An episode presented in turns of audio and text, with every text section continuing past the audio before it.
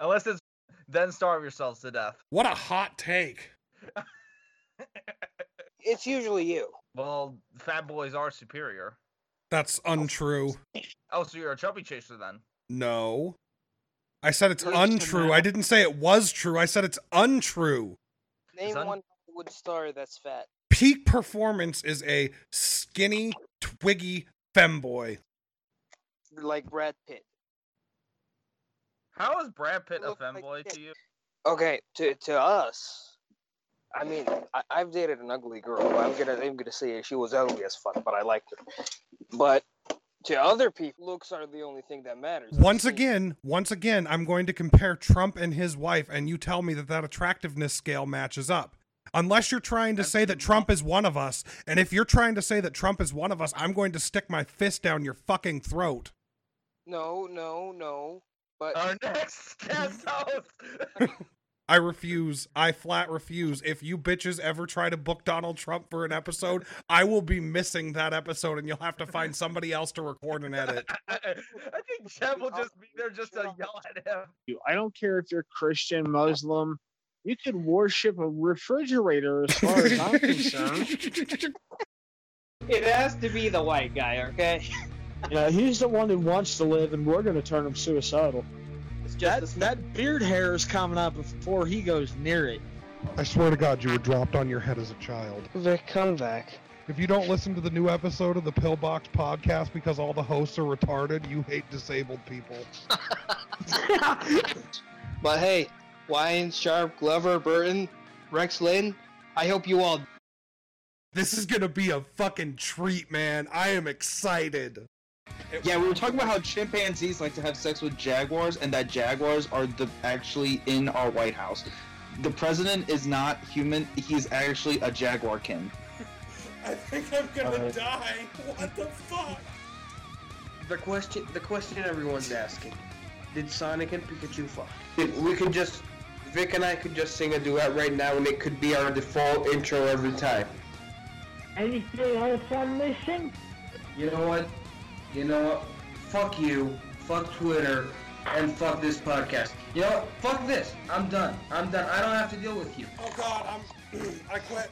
I'm out. I quit the podcast. Somebody come get her. She's She's dancing, dancing like, like a a mother. See, that was gold. Hello, ladies and gentlemen, and welcome to this episode number 26 of the Pillbox Podcast. I am here today with my three friends. This one? Dollars. Yes, yes, that's that's that's my three friends.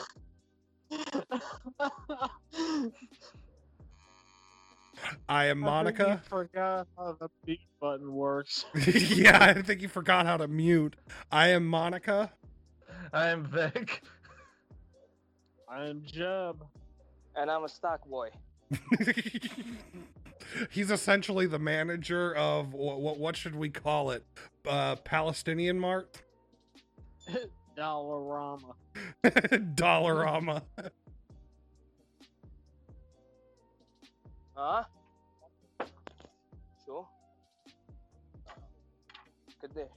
Again, he forgets how to use the fucking mute button. this is our new segment, watching Vincent fuck up basic shit. and we are starting with Jeb this week. He can finish his segment from last week and jump into the segment that he was supposed to do this week. Both are for the same show, so hopefully it'll flow pretty easily. Let's do this shit. Well, to be honest with you, last week's segment only had a paragraph left, and I just, it's negligible. Alrighty.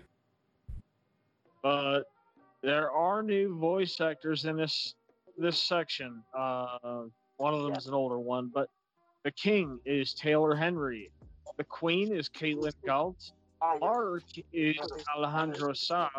Paris is Erica uh, Archer. Victoria is Christina B. And the Pope is Chris Smith. Now, this section starts off, um, quite literally starts with mine and uh, some of the knights lighting trees on fire trying to smoke out uh, Shield Heroes party. So, Shield Heroes still trying to get to Sayet, which is run by it's the country run by demi-humans, which is very No, kind sir, to we the don't Shield. have cocaine. No, we ran out. Sorry.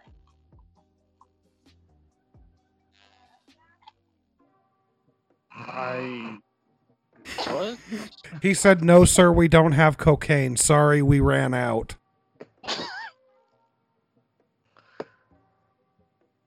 I don't have a response for that. Oh my god. Are you serious? That's a first. Did I? Did I? No, wait. Did I just break a family, you probably are selling. No, dude, you knowing your family, yep, you probably are selling drugs out of there. I'm just kind of shocked that you ran out of cocaine. In your town, cocaine should be easy to get, but apparently you you still have meth, weed. Yeah, meth, Um, meth is a, a slow seller. See, this is this is this is why the business is failing. They can't keep their fucking cocaine in stock. Yeah. Because the homeless people keep buying it. You'd think you'd be making a profit off of that, but you never buy enough. This is why you're going to go out of business. You suck at being a drug dealer. Well, yeah, because because when I when I buy cocaine with the store money, whatever profit I get, they buy Red Bull and Monster and and, and store stuff. That that's how business works, Vincent. No, no, Any profit made from the business goes back into the business. no, no, no. You you have to at least meet your bottom line and your overheads. No. I've never even been to business school and I know how this shit works. I No. have, or at least a business class, economic class. On one thing, cocaine, and then we'd make profit. If you're buying Red Bull and brooms and it's gonna sit there forever, we're not making any money. No, but you're supposed to use the profits from the business to sink back into the business. But we're not selling anything besides the cocaine. Were you So dropped on your head as a child? Do you still sell the weed? Do you se- do you sell the meth? Yes, but it's a slow seller. some crack, it burn, it, you'll burn through it, especially with the homeless community. I'm just St- I'm just gonna hire Aaron Paul to help me out. Just start start selling heroin. Heroin brings back the repeat customers, trust me. Yeah, opioids are in, man. I'm, I'm just gonna hire Aaron Paul to help me out. He What is knows it- his shit. What is it called? Fentanyl? Get some fentanyl. Yeah, that's a big thing here in Michigan, fentanyl. Yeah, I'm not in Michigan. I'm in Illinois. Illinois. You pronounce the S in Oh, yeah. Illinois? We don't pronounce the S. You just pronounced the S. Is, isn't it Illinois? Yeah, it's Illinois, you fucking jack off. The S all my life. Illinois. What the fuck? I was actually born in Illinois, you dipshit. Yeah. Yeah, you see, you see, it's like South Dakota. Everybody thinks it's pronounced South Dakota, but it's actually pronounced so off Dakota. See, at least the fuck ups in my state make sense. Like everybody thinks that Pierre, South Dakota, the capital, is pronounced Pierre. oh god, because I think it's French. Yeah. Well, there are French name there are some there are some French name towns here in um South Dakota. Belfouche is a good example. That's the town I was born in. It's spelled Belle Fourche, but it's pronounced Belfouche.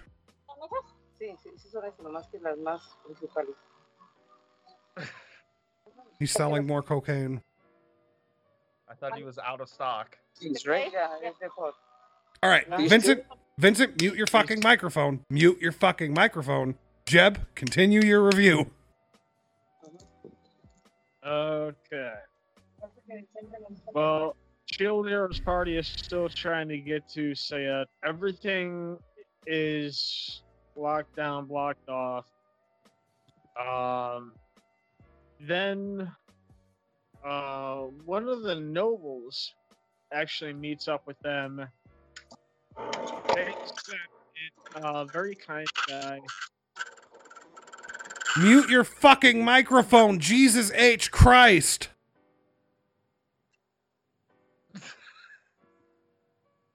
All right, continue. I, I don't I I don't get it. I'm staring at my microphone like I want to strangle it, but it's not Vincent, so I can't I can't do this in an audio format.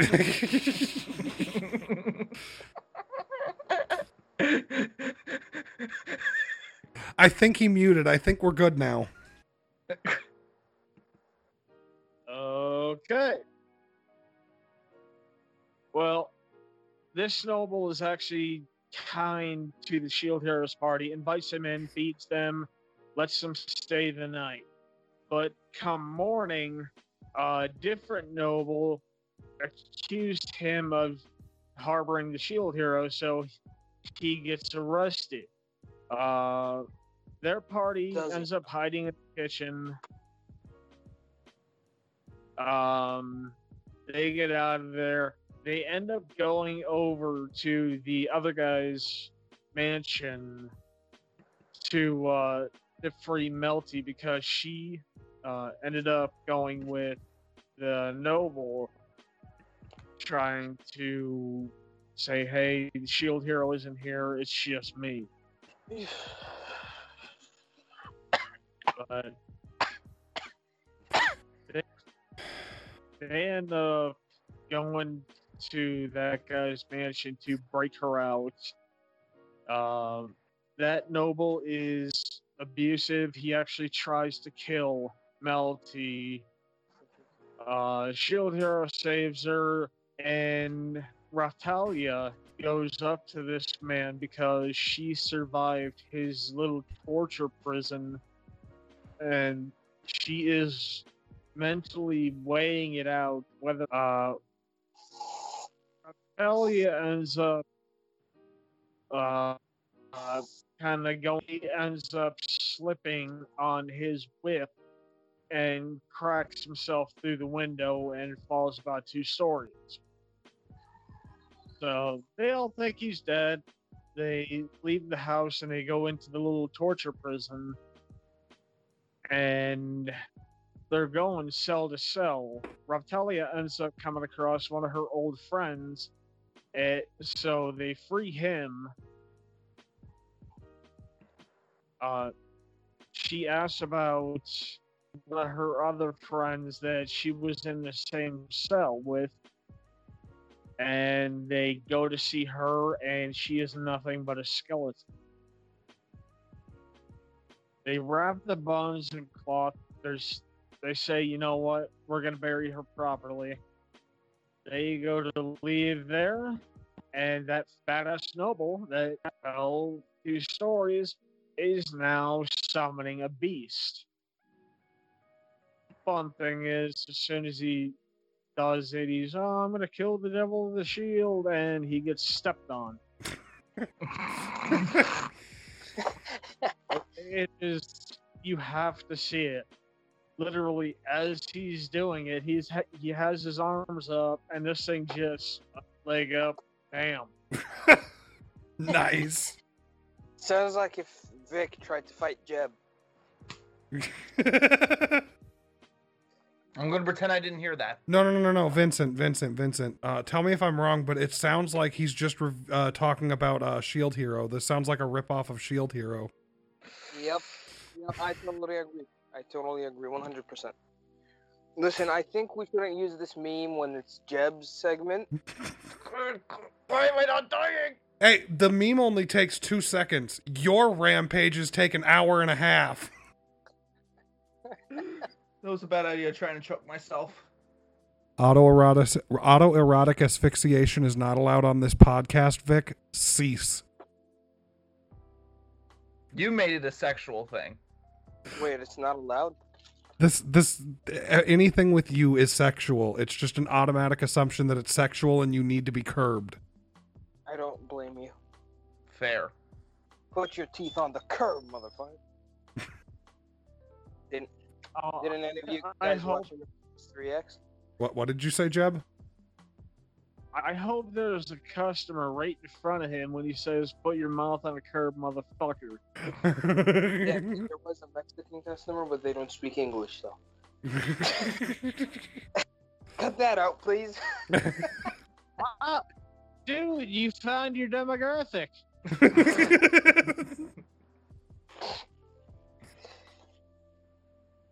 That's okay. All the people out here speak Spanish, and I just kind of wander around like, okay. You made this shitter. Okay.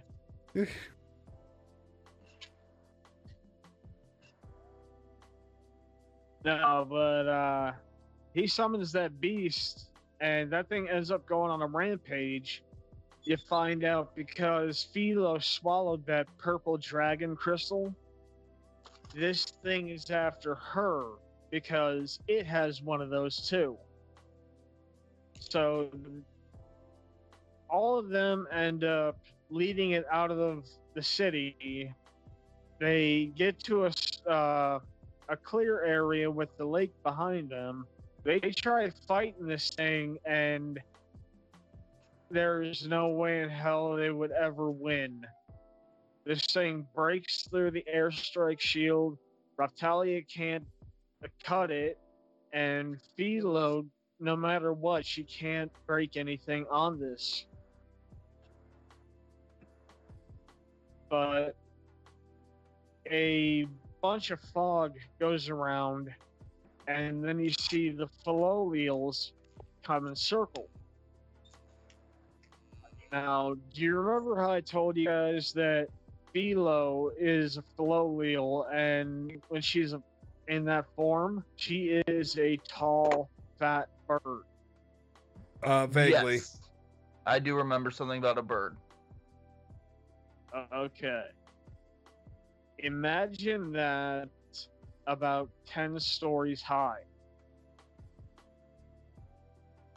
Because that's what walks in here, um, and with one shot takes this thing out. Uh, she ends up going down to a human form, just like Filo can. Uh, very beautiful. Her name is Fitoria. She takes, she gets them into a carriage, teleports them to a bunch of ruins that are a Filolial uh, sanctuary. They have dinner. Uh, they go around having all sorts of fun with the Filolials. And Victoria ends up talking to the shield hero saying, you know what? You need to make up with the other heroes. If you guys can't make up and work together, it is best for me just to kill all four of you. So, next day comes around, she ends up putting Melty in a shield not a shield. Uh, wind prison and holds her hostage. Victoria is demanding that Filo fight her to see if the Shield Heroes party actually is strong enough to hold off the waves on their own. Now, during this fight, Filo is getting the ever loving shit kicked out of her. Well, no, it's it looks like a ten year old fighting a nineteen year old. So again, you, I can't hear you, and I'm very glad. I said again, it's you fighting Vic. Wait, so Jeb's the 10 year old? No, no, no, no, no, no, no, no, no. You're the ten year old. I'm not even going to get into the logistics of this, but continue. Yes, I am a 19 year old girl with wings on my back. Thank you. Retard. Oh, you're an angel. if Jeb is an angel, I want out. I just I give up. The He's standards guardian angel. the standards for angels have dropped so low. The bar is so low now that even ants can't limbo under it. Again, he's our guardian angel all the time. Honestly, if Jeb turned out to be our guardian angel, that would make so much fucking sense. Yes, please go into the spike pit. Do it now, fucker. It's to protect you against the- Satan. The devil would say something and we would be like, uh no. And Jeb would be like, no, no, he has a point. Let's hear him out on this.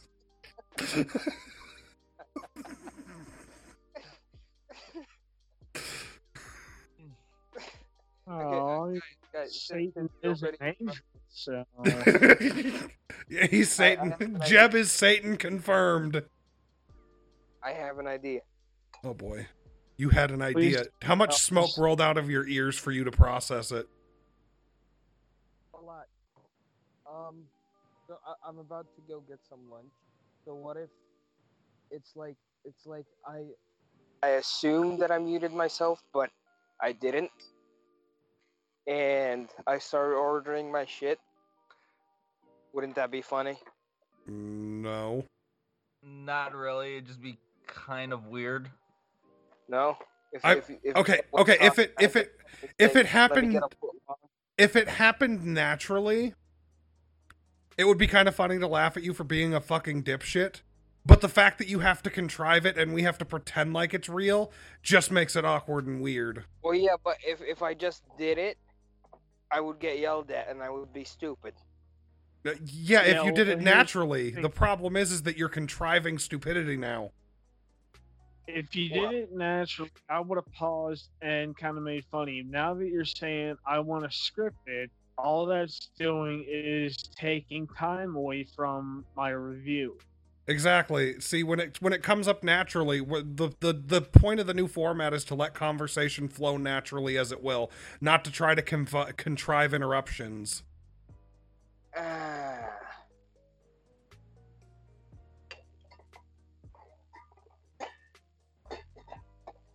Anyway, Jeb, continue. Okay. Filo ends up fighting Victoria, and shockingly, she wins. So Melty's freed. Everybody there is healed of their injuries, and it is it is shown that Filo is going to be the next Filolial queen. She gets a tiara and everything. Uh, the funny thing is when the the tiara disappears and she gets a cowlick. That apparently is the Filolial crown. Uh-huh. Why is it that when I hear Philolio, the only thing I think of is fallopian? That's what I was thinking. I'm imagining a crown made out of fallopian tubes now. I am. This is the true pussy hat, bitch. I am the fallopian king.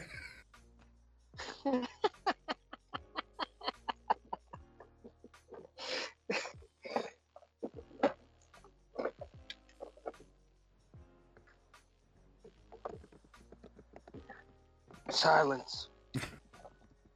Hello, darkness, Hello, my darkness, old friend. my old friend. Okay. That was so gay.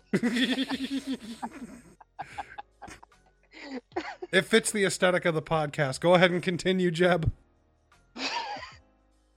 Once it is confirmed that Filo is the next queen, they end up staying there another night.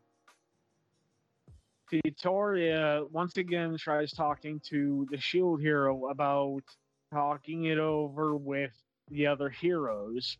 Uh, talking about did you try to clear your name, referring to the rape charge and all the other stuff that he was accused of. And he says, No, I didn't try to. I just left it alone. What a lazy fucking dumbass. Even in another universe, that kind of shit would be a permanent scar on your record forever. And oh, I'm just gonna leave it alone. Fucking dipshit. I wanna. I, this is one of those, like, one of three occasions where I wanna slap a fictional character. Wait, there's three occasions. Uh, the first one is Blackjack from Project Horizons because she's just a dumb fucking. Pe- when you're surrounded by enemies and you don't have a weapon, the proper response is to hide and be as stealthy as possible. Not grab a bottle of whiskey, slug some down, and start singing at the top of your lungs, running around. hey, that's hey, that's my battle tactic. How dare she? so wait, what's the second instance? Uh, the second instance is also Blackjack. Okay, you've got a group of let's uh, let's say you're in a po- post-apocalyptic world, Vic. All right, envision this for a second. You're in a post-apocalyptic world similar to Fallout, and there's a group of bandit slash slavers that are just fucking hell bent for destruction of the entire world, essentially. And they've got a group of slaves, right? Yes. and your whole mindset is I have to save the fucking world. Like you've got a hero complex like no other. And every failure weighs on your shoulders. When you fuck up, you seem to think that you're lower than fucking dirt. Kind of like how most of my followers have this fucking savior complex where they want to help everybody and if they can't, then all of a sudden they think the world is ending and they're a shit person. Oh, yeah, I can think of one Well, person. they are in a particular. person, but the world isn't ending. Go on. Okay, so uh, that's the envisionment that you've got for this character. So they come across a group of bandit slash slavers, and they save the slaves and kill 90% of these bandit slash slavers. There's like three left alive. Is your proper response A, finish off these sick fucks who have raped people and done more numerous evils than you can imagine? B, let the slaves uh, get their vengeance for all of the hell that they've been through on these last two bitches. Or C, nobody's allowed to touch them because they might be able to change down the road. So wait, this is a post-apocalyptic world, right? Yes. So basically, every sense of our morality and our form of ethics and uh, community have been fucked with. Yes. And we've reverted back to a time where there's, even though there is still slavery, so I shouldn't be that. Yes, shouldn't yes, say that. dude, yes. Stop asking questions. Yes. He's got okay. Go ahead and continue, Vic. I'm curious as to your line of logic here. So everything's been fucked up shit creek without a paddle. Yes. Slavers beat the shit out of the no, no slaves beat the shit out of the slavers. I almost said slavers beat the shit out of the slaves. No. This bitch. This is her response. I need to save them because they might be able to change later down the road. And then Oh god, I want to stab her. And then 50 chapters later, yes, 50 chapters later, they're on a boat and all of her limbs are broken because of her stupidity. And she's also dying of radiation poisoning and she's lost her ability to see. Her friends had to leave the boat because they had to go get some medicine to try and save her. These two fucking slavers found her on the boat, and there is a logical reason for it, but I don't remember. It's been years since I've read this far into the book.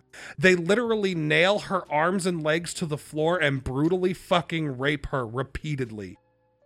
She deserves it. I mean, oh no. I, I don't think she deserves it, but I think that it was a natural consequence for not dealing with things the intelligent way. Well, yeah. I mean, if she had killed them, they wouldn't have raped her now, would it? And, this isn't the first time throughout the course of the book that she does this. She went to a slave encampment, slaughtered fucking everybody there except for the one in charge. And uh, while she was knocked out cold because of a fight that she had been in right before everything finished, all of the slaves had banded together and put bomb collars around the neck of the head of the slavers. And they were like, Look, for everything that you did and everything that you went through, we want you to push the button in this fucker. She throws the fucking button and is like, Do better, guys. Don't kill him. Give him the chance to live. He deserves a better chance. What fucking manga is this? Uh, This isn't a manga. This is a book called Project Horizons. Project what? Oh, Project. the fall Equestria shit. Yes. Project Horizons. It's like 57,000 pages long, I think.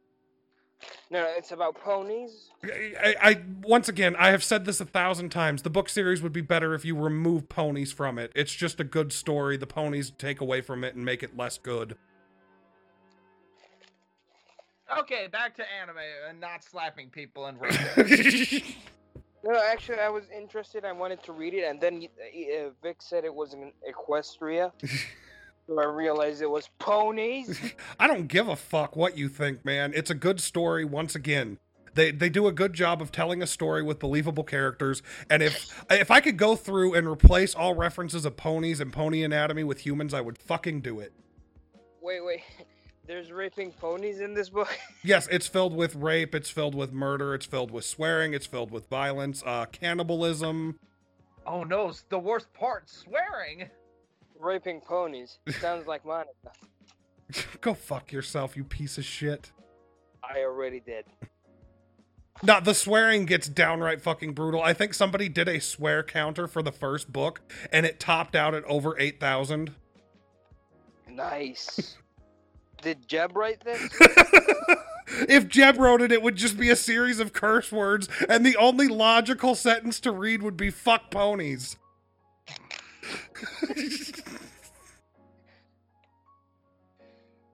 You know, imagine now. Now I'm imagining putting Jeb in Equestria around a bunch of ponies. Oh god, that would be fun to watch.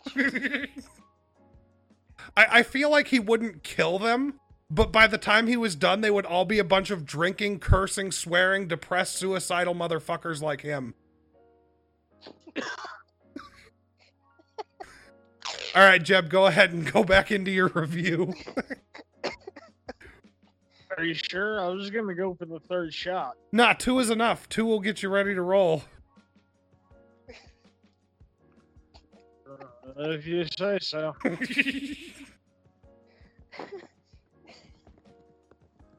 okay, but both uh, Shield Hero and Fitoria agree that you know something has to happen. He agrees to talk to some of the heroes. She teleports them to uh, close proximity to one of the heroes. That way, you know, shit can start get get going. Unfortunately, it's the spear hero. Which one is the Uh, spear hero again? Why is that an issue? He's the one that Myne went to for the false rape charge. He's the one who has attacked Naofumi multiple times. He raced Naofumi for the rights to be a lord to a town. Um, this guy, this guy has a hero complex like nothing else, and he feeds into. I'm sorry. Um, Myne does nothing but feed his ego and tell him different conspiracies. Okay, gotcha. Okay. Well, Spear doesn't want to hear it, so starts attacking Naofumi without any hesitation at all. They start going back and forth, and Naofumi's like, What the fuck do you think I did? And Spear Hero goes, You murdered Ren and Itsuki, the bow and sword heroes.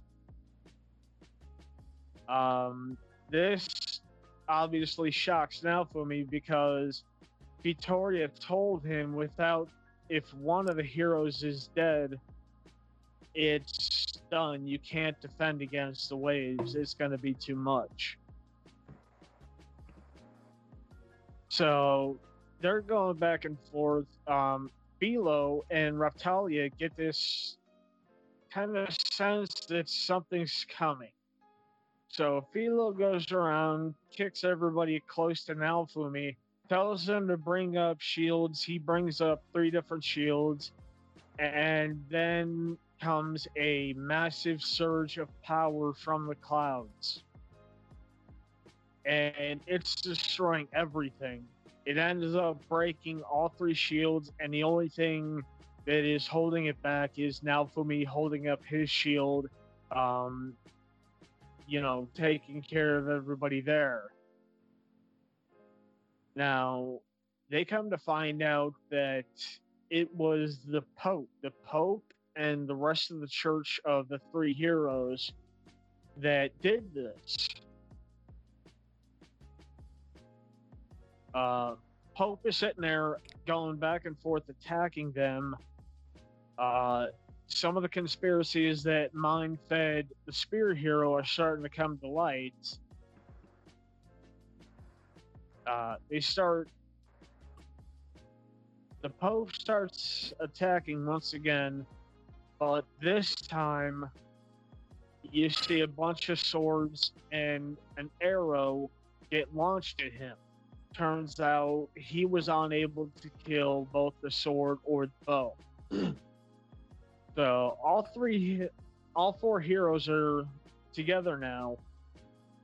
The bow, the spear, and the sword are sitting there going, "We need to work together. It's time to do this." And now Fumi's like, "Fuck you guys. You did all this to me. I'm gonna do this my way." They keep bugging him until he finally agrees to uh, to go along with it. Now, during this, it gives the Pope enough time to charge up a magical weapon that has been attacking them. So he once again he launches that that beam at them. Naofumi shields everybody, and all the rest of the heroes are trying to attack him. Raphtalia and Filo are trying to attack him. The entire sets of the two parties are trying to attack. And it's not doing much because the weapon that the Pope has is a recreation of the sword, the spear, the bow, and the shield. It morphs between them all.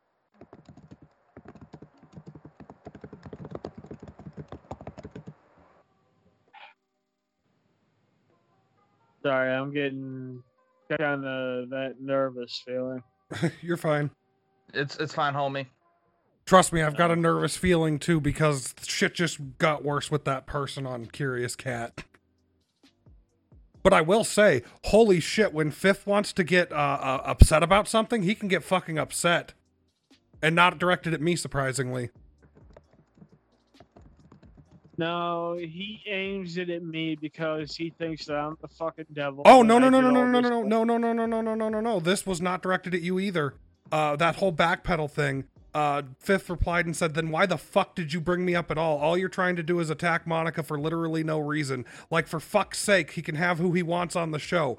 Hell, I was on there once, never again. So is it really that big of a fucking problem?"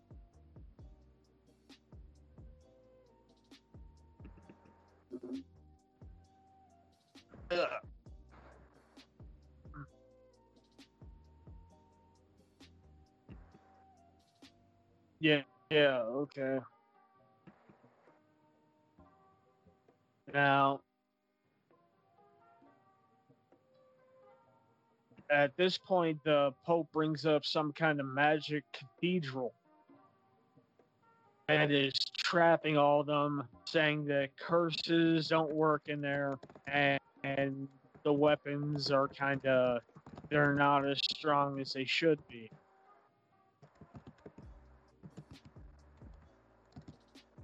During this fight, you know, the Pope is changing the weapons back and forth. But towards the end, his lower half gets frozen in ice because the Queen appeared to try to take care of everybody. It's at this point that Naofumi uses what's called the Curse Shield. So literally his what he does is um what was it? Center cashier something upon the it's a it sounds like a satanic thing. But as he's doing that, it goes back on him. It slices up his entire body, and he is bleeding badly. And from that blood, you know, the Pope is sitting there going, ha ha, you drowned in your own power, now you're dying from it. But from that blood is born a dragon that Nice. goes up. Uh, you have to look up the design for this because it is really fucking cool. So are we literally uh, talking about a blood dragon? Uh, no. Aw. This thing, it looks like a set of jaws connected to a chain, but the way they animate it and the way the jaws work, where one set closes and then it ins- like another set crushes down on that. Holy It shit. looks pretty. You ha- you have to see it. I want a dragon chain. We all want a dragon chain. Can I use it on you, Vic? dragon chain. If I get one, can I use it on you, Vic? Yes, Okay. I am. I will be your willing slave. No, I'm gonna kill you with it. Aw, I wanted to be whipped into submission like the like the bad little boy. oh God, I can't finish it. Shoot me. Shoot me. Just take me out of this fucking I world. I swear to God, Vic, you are the most disgusting human being I know. And I know Arabians. Yeah. Is that racist? Yes. No, I mean, I mean, he's he's he's Palestinian. I mean, is it really? matter though. It doesn't matter. It's still discriminatory. I don't give a. We, we gotta edit that out. Oh, wait, quick question, quick question. Then, by that logic, does that mean if I attack white people, I'm racist? It means you're discriminatory. Would that? Yeah, it doesn't matter. It doesn't matter. Keep it in. No, don't keep it in. You're As gonna get fucked. no, Vincent will get fucked. No, we'll also get fucked because I'm not going like, how dare you? Didn't you just say yes? It is racist. myself. Aren't you? Aren't you defending against it right now by saying it's racist? I'm talking about myself. Yeah, exactly. That was my point. Like, if if if I if I say fuck honkies, does that mean that I'm racist? I don't know anymore. Shit. I need a pee. Everything is racist these days, you know? There's a song by Rucka Rucka Ali called "Everything Is Racist" and it's amazing. Back in my days, we used to. No, no, that's a bad joke. No, I'm not gonna say. it. It's too bad. I'm Yeah. gonna say. What are you on now? Five or six there, Jeb? Okay, can I say the joke, but you cut it out? Yeah, sure. I can't. Back Oh. in my day.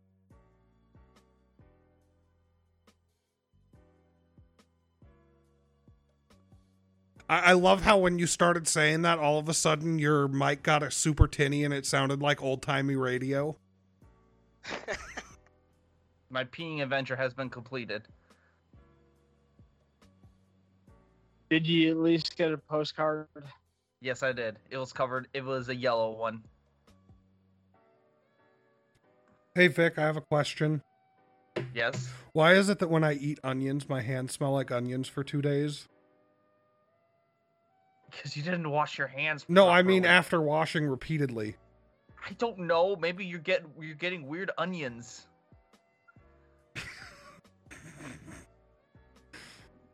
I don't know. I still get aftertaste of garlic butter for like a couple days. You got the you you missed out on an ex- while you were gone. By the way, We are so cutting that out.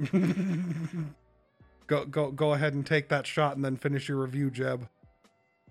The queen ends up taking Naofumi to the royal um, uh, hospital type thing,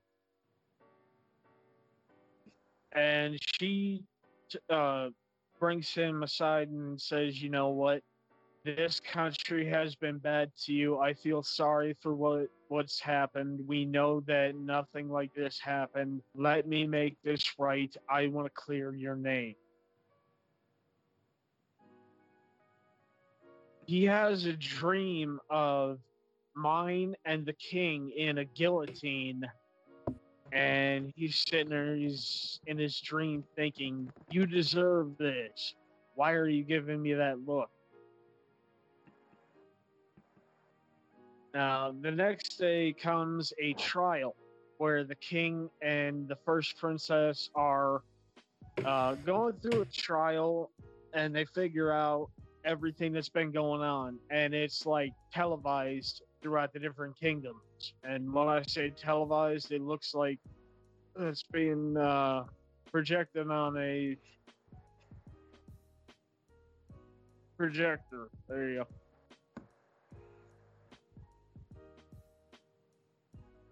But the queen ends up, like I said, the queen ends up going through all the charges, uh, telling them they're guilty of this, this, and this. And because they are royalty and what they have done, they have committed high treason. Oh, and this is the point where the rape charge gets cleared. Oh, Finally, Yes. Uh, Queen is the one that clears everything up. maybe if Eh. maybe if the protagonist would have been a little bit more proactive about his situation, it would have been dealt with sooner. No shit, Sherlock. Instead of sitting there grinding his teeth every every time he saw these other heroes and just kind of himself, he would have been able to try at least try to clear his name. Yeah, without even watching this show, I can firmly say that I hate the protagonist and he's a fucking idiot. I will tell you this, at least it's not like he's not a boring protagonist. He has a lot of personality, Yeah. I just but and I, I've noticed this issue specifically in anime uh, quite a bit, and maybe maybe I'm misreading the situation, but I happen to notice it a lot. The protagonist will do things that are intentionally stupid, specifically to drive the plot forward, and it makes no logical sense out of uh, other than we need this to make the story more interesting, and not necessarily this makes sense for a character to honestly do. Well, because they need because the thing is with a lot of these anime, and this is not specific to Shield Hero. This is this is with a lot of them, even though this is with every story. But I see it so many times. It's like they have to be these over dramatic, um, hormonally challenged teenagers. right? I, I I think Leafy got it right when he said, "I've had enough of these goddamn teenagers being the protagonists in anime. Now I want a forty-year-old woman who supports communism." well, I'll give him this. They at least made Naofumi 20 years old, so he's not like the 15 year old that gets sent to another world. And I will tell you this: it's uh, the genre is called isekai, where the people get sent to another world that's Yeah, like ReZero. futurist. Yeah, and in those series, a lot of times they have very boring parts. Yeah, Like Subaru from ReZero, there are points in that series where it is flat out boring. Oh yeah, and I, I feel the same way about ReZero. I love ReZero. That is like my second favorite anime of all time. But there are points where Subaru does things that just make no logical fucking sense, and I just want to slap the fuck out of him because it's so unrealistic. Witchblade has a MILF as a protagonist. That sounds like a hentai. Which, Well, it's No, actually based on that- American comic of all things. That one. Uh, yeah. It does show. Witchblade does show a lot of skin, though. So no. That- that- It, it, it doesn't surprise me that they occasionally have older people being the protagonist once in a while. I mean, fuck, there was a two season anime based off of Supernatural. All right, yeah. Yeah. Wait, really? Ew. Yep. Yeah. It wasn't that bad. They even had Jared Padalecki playing Sam. Oh, good. Yeah, It wasn't great by any stretch of the imagination. Don't misunderstand me, but it was I. Yeah, for some odd reason, I see it all over the place on eBay or Amazon. Uh, I could buy it, but I don't want to pay thirty or forty bucks for it. For some, I've that that Nekopara OVA, which is like an hour and a half.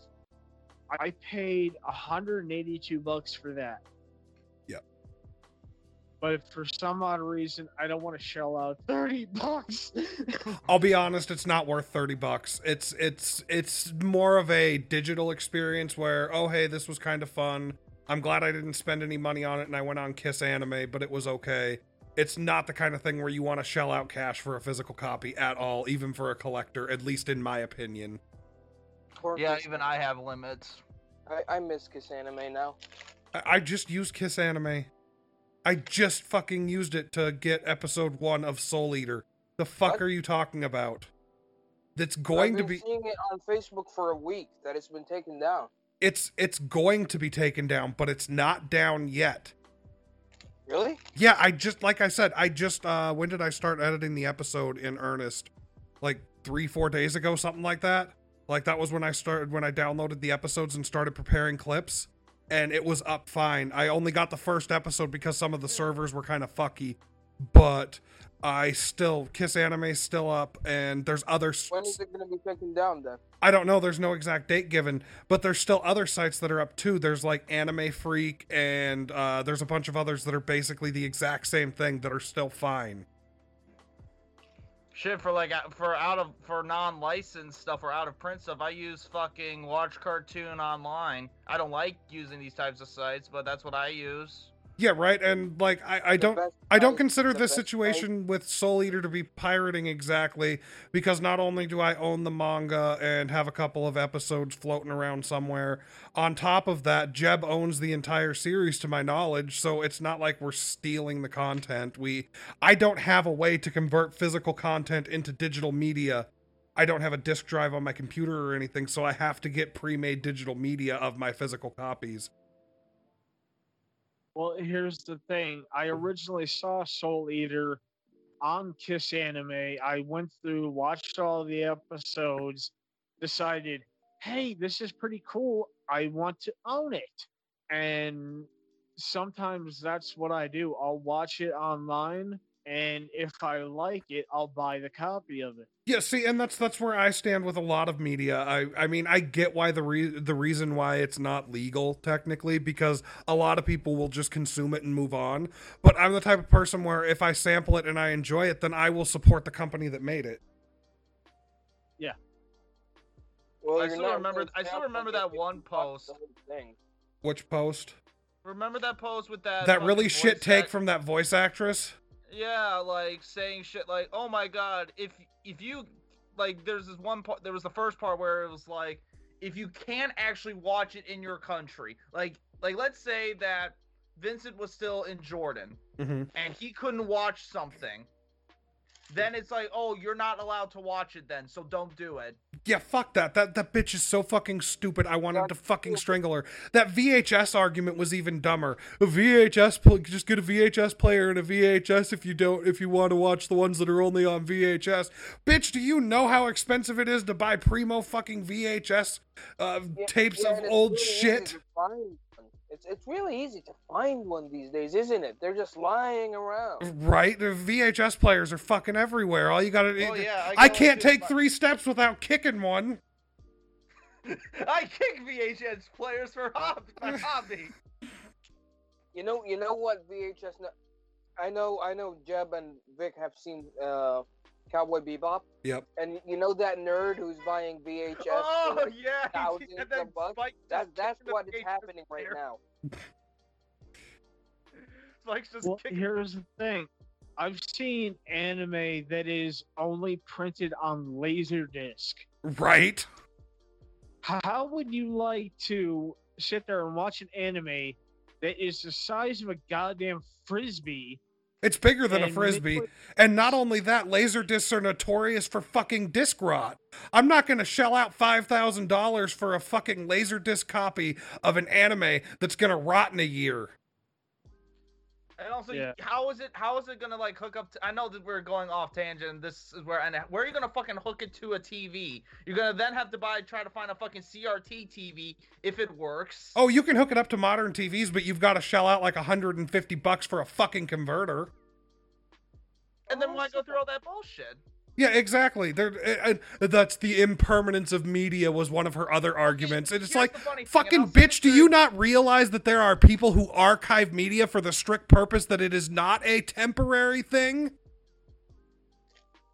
But see, here's the funny part, and then I'll get back Jet back onto the thing. I'm subscribed to a channel now. So far, I think they're going to try to release videos over in the West. I'm not sure yet, but it's a YouTube channel that is being worked that is worked on by many um animation studios, Toei, Nippon Animation. I think I don't know uh, the others, but they're putting like a lot of their old shows like um for instance uh future boy conan which was a show that was directed by hayao miyazaki in the 70s that was never that's been never licensed in the states is being put up for legal and actually legally by the studio for free on YouTube.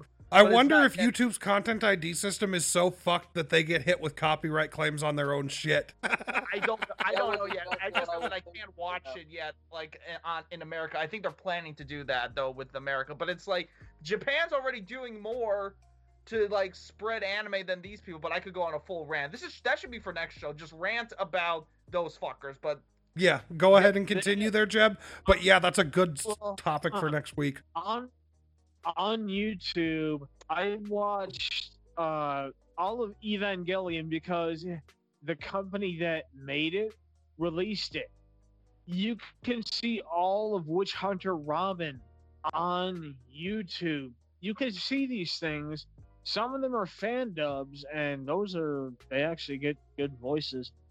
But these are things that are normally released, if not by the company, then somebody that is a fan. You're you're destroying your own fandom when you do this shit. I don't know. But uh, real quickly, fan VAs. Uh, somebody did a fan VA of uh, a dub, a fan dub of uh, the first episode of Corpse Party. It was really fucking good. They did a damn good job. and they're doing it because I think they uh, generally love the show. I don't. It's an Yeah, I think appreciation of the media. I get the copyright issues, but if the person isn't monetizing it and they're trying their best to try and make the media more accessible to other places, I don't see the problem personally. Speaking of corpses, the other day I saw a picture and it reminded me of Jeb. This guy had a sign in his front lawn and it said, I will dig the grave for free if you let me play with the corpse. I remember Jeb saw that. What the fuck?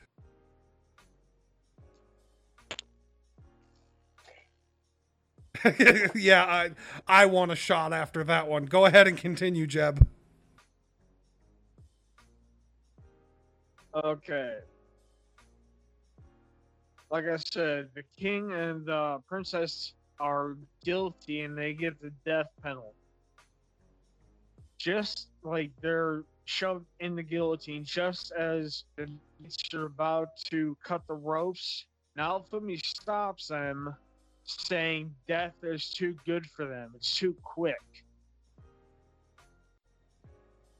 He says, you know what? these people still need to pay for the crimes.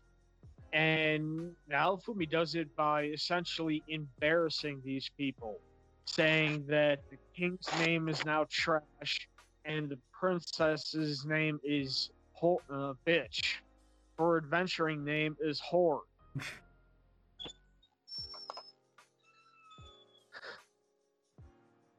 that one actually got me when he was because he whore. This reminds me of the song Sins Not Tragedies. Oh god damn it. Fucking hate that Yeah. song. I, I I I like some of Panic at the Disco's newer music, but Fever You Can't Sweat Out was a fucking horrible album and I don't know how I Write Sins Not Tragedies got so fucking popular. I don't know how so many people like it. I mean, I don't think it's horrible, but he has a lot of better music that whole album was fucking hot garbage. I mean, yes, I Write Sins Not Tragedies was the best song on the album, but by what fucking margin? It was still a 4 out of 10 at best. We're just going all over the fucking place. Jeb, please continue. When somebody brings up music, I get easily distracted. Hey, that's me. Jeb, continue. Uh, okay now, uh, now Fubi's name and his entire party, they're cleared in the eyes of the public. Uh, soon after, Naofumi sets off again, the queen calls him back. Uh, Somebody has a TV turned on. calls him- Somebody has a TV turned on. Turn it off. Oh, that's the radio. Okay, let me mute. Thank you. Jeb, continue. Okay, now something gets called back to the castle uh, for a party, but in reality, it's for a meeting for the four heroes.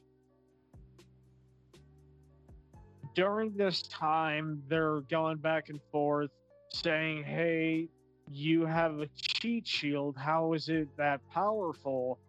And Naofumi's just trying to tell him, I fucking work for it. Everything that you guys do is bullshit. You're not doing it properly. And also, you get to find out that there's a place called Calmira.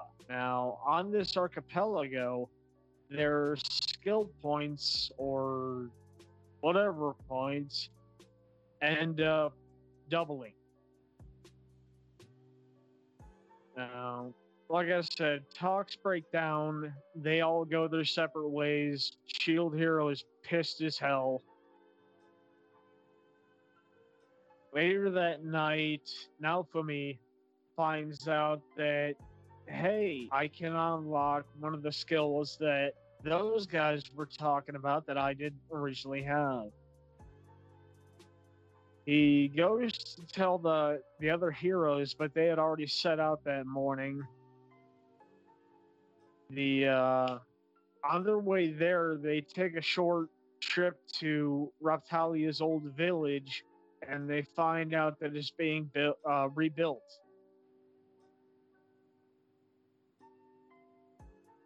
Uh, on the way to Calmira, all of, like the three heroes, the sword, the spear, and the bow, are getting seasick on this boat. It's nothing but them vomiting over the side. But during this time, Alphabet gets shoved into a uh, four person room with people named Lark and Therese. Now, originally, Raphtalia can't understand Therese asking her, is she foreign? And that's kind of a, a clue. So they figure out how to solve the problem with the language. And they ask each other, hey, do you want to party up while we're on the island? They agree to it. As soon as they get off the boat, now for me goes out and starts, you know, hunting down mobs, and killing them, and leveling up. The other heroes show up and they're just being fucking idiots. But the Shield and the rest of his party end up going to a different island. They're beating the shit out of different mobs. At this point, Raphtalia and Filo's weapons are starting to degrade.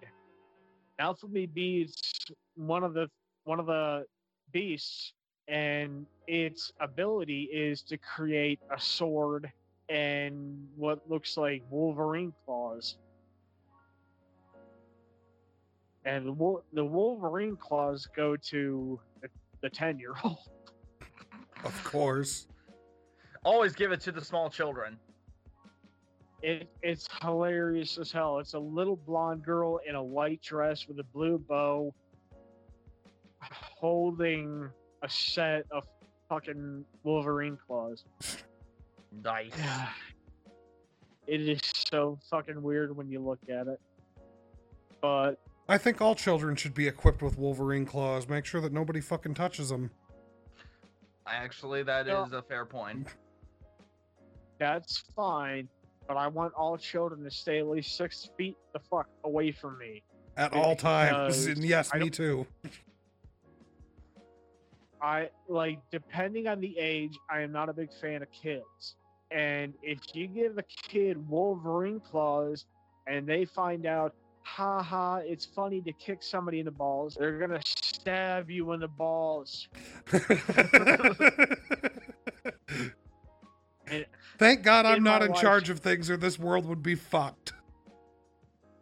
I would at least like to have another child before I die. Well, you're the only one in that boat. Yeah, and it's strange that I want another one. Uh,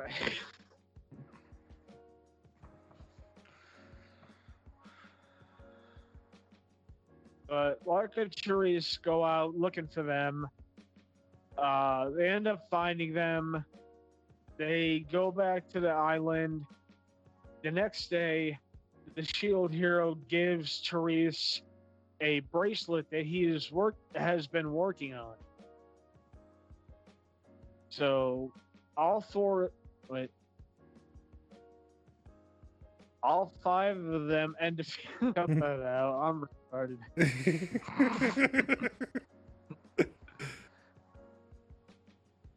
all five of them end up going out and leveling up together. They're fighting these evil looking penguins. what? Yeah. I'm I'm imagining a penguin in a suit with a twirly mustache. Bro, I'm a fan of JoJo's, and where I am right now, there's dinosaurs in the Wild West. It's not that weird. Fuck Jojo. I will eat you. I know you want to, but no. I do not consent. I will. Oh no, no, not gonna say that that part. Go ahead, Vic. Find out what happens. Go ahead and say it. No, I'm not. I, da- I dare you. I dare you to say it. I triple dare you. Say it. Say it. I will make you have consent.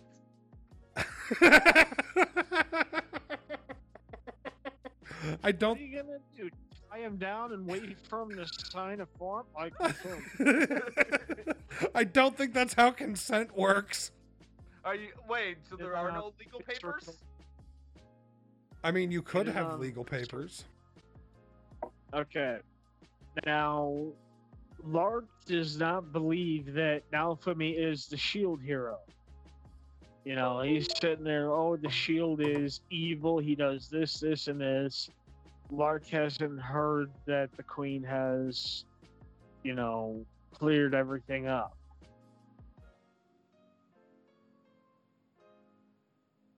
Now, the day after they go out together, Naofumi says, you know what, let's take the day off tomorrow. Let's go to the beach. Uh, Elo, in her bird form, goes down under the water and so comes back up. Says, hey, I found an island. Yeah, there's tons of them around here. It's like, no, I found one with a building in it. So they put on these penguin suits with Santa hats.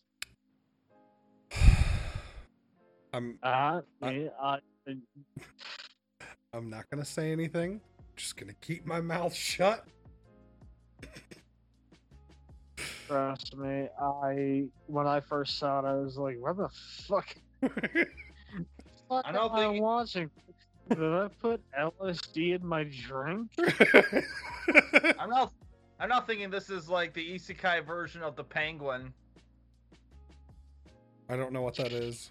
The Penguin, Batman villain. Oh, oh, oh, oh, oh, oh, oh! I thought you meant like a show called Peng the Penguin. No. Fucking They're- nerd. Probably. Alright. But they go down there. They open up the the building. There's air inside of it, so they they take off the stupid looking suits, and they find a dragon hourglass. Now, the rule of thumb with those is anywhere there's a dragon hourglass, a wave can hit. Now, for me, teleports back, tells the queen. The queen is uh, ma- ma- like amassing a bunch of soldiers and crewmen on boats. They end up all getting teleported to where where the waves hitting. Now there are these smaller they look like a weird version of the creature from the Black Lagoon, with like he has no neck. Now, during this, the uh, Melty they try dragging her down, but there's also this giant version of a, a narwhal. For me, is going down there, getting it to come back up.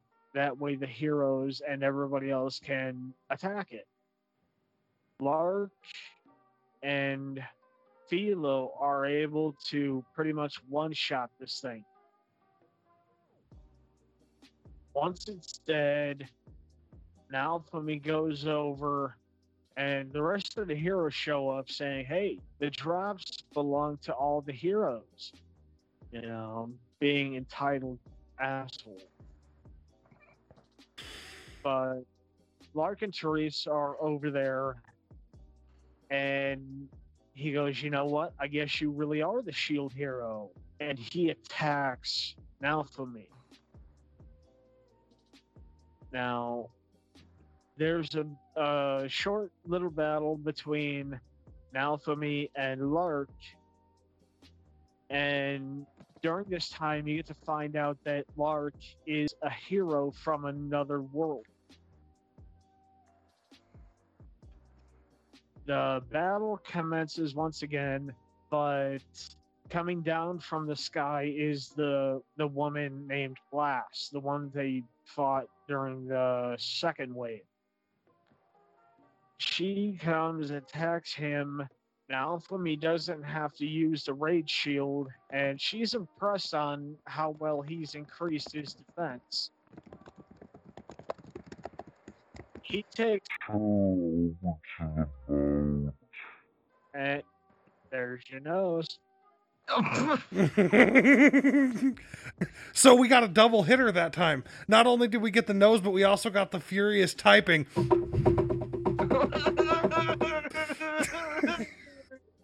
this just gonna be like the Vic specialties?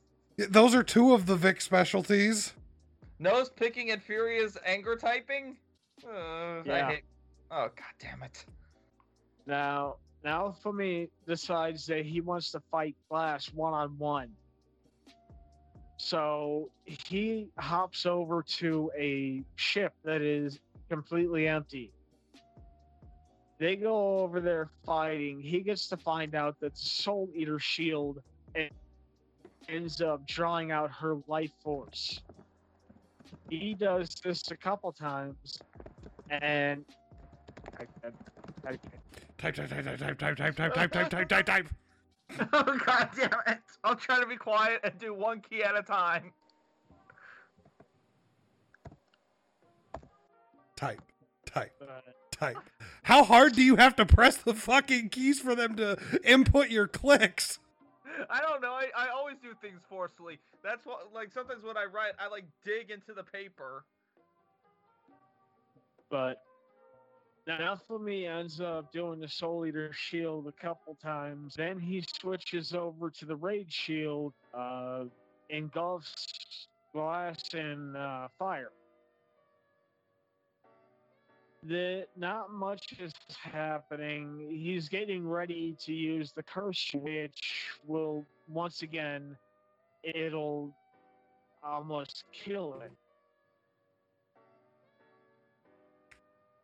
right as that was happening, the queen ordered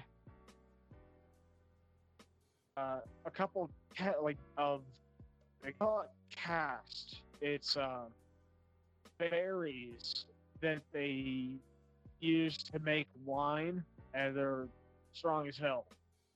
One berry makes a barrel of wine. Holy shit. I want to live there. I I would be good on alcohol for the rest of eternity. Well, there's a scene after they go out and like they party up where Naofumi is sitting at the bar just tossing those things into his mouth.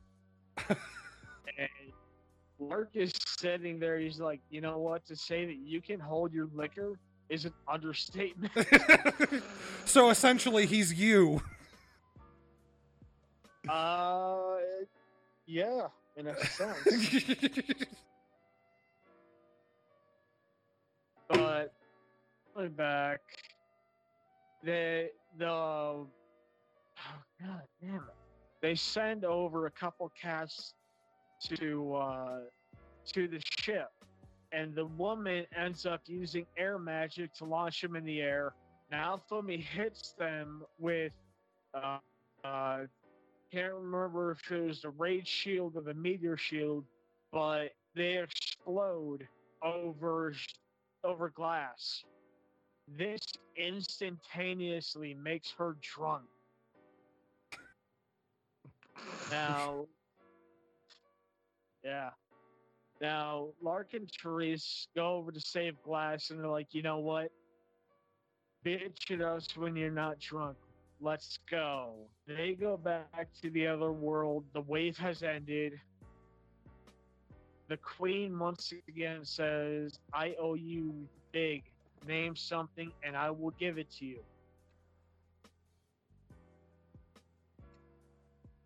Now Fumi ends up uh, putting Raphtalia in the back of the carriage that has a cover on it. And he's taking a road and he's like, you know what? You'll find out when we get there. She goes, I smell salt.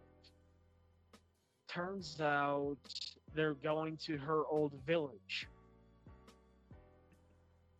Melty is there asking, Hey, did Naofumi tell you what's going on? She goes, No, he didn't. Naofumi is a jerk. So it turns out that Naofumi is now the reigning lord of that town. All the people that he has saved and he has come across uh, the medicine man, the, the witch, the old woman that was a fighter. All these people have come to live in his town, to rebuild it, to train an army, you know, to live. Raphtalia, they both go up to the roof. Raphtalia ends up having a breakdown saying, Please don't leave us. You're preparing us so you can leave. I don't want that to happen.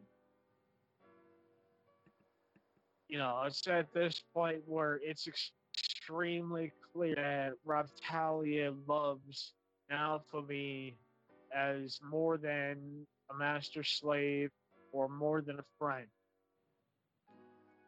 They end up hugging, and Naofumi's saying, You know what? I'm not going back. I am starting a new life. This is where I begin. It cuts to the book that Naofumi was reading, the Four Cardinal Weapons. Leaves through a couple blank pages and closes. That's the end of the series. Now, as of today, like literally today, they released a trailer for season two. Now, the trailer has me so fucking interested. Uh, if you get a chance to go out watch it, it's slated to happen in 2021. This was also cleared for a third season. Nice. So, oh yeah. So, you know, you're gonna have to hold on for that probably for about two years, if you're lucky, maybe one year after the the second series comes out. Overall, I give this series a solid eight and a half to a, nine. Yeah, it has its flaws, but it makes up for those flaws in a lot of different ways. So, so if you have a chance, watch it.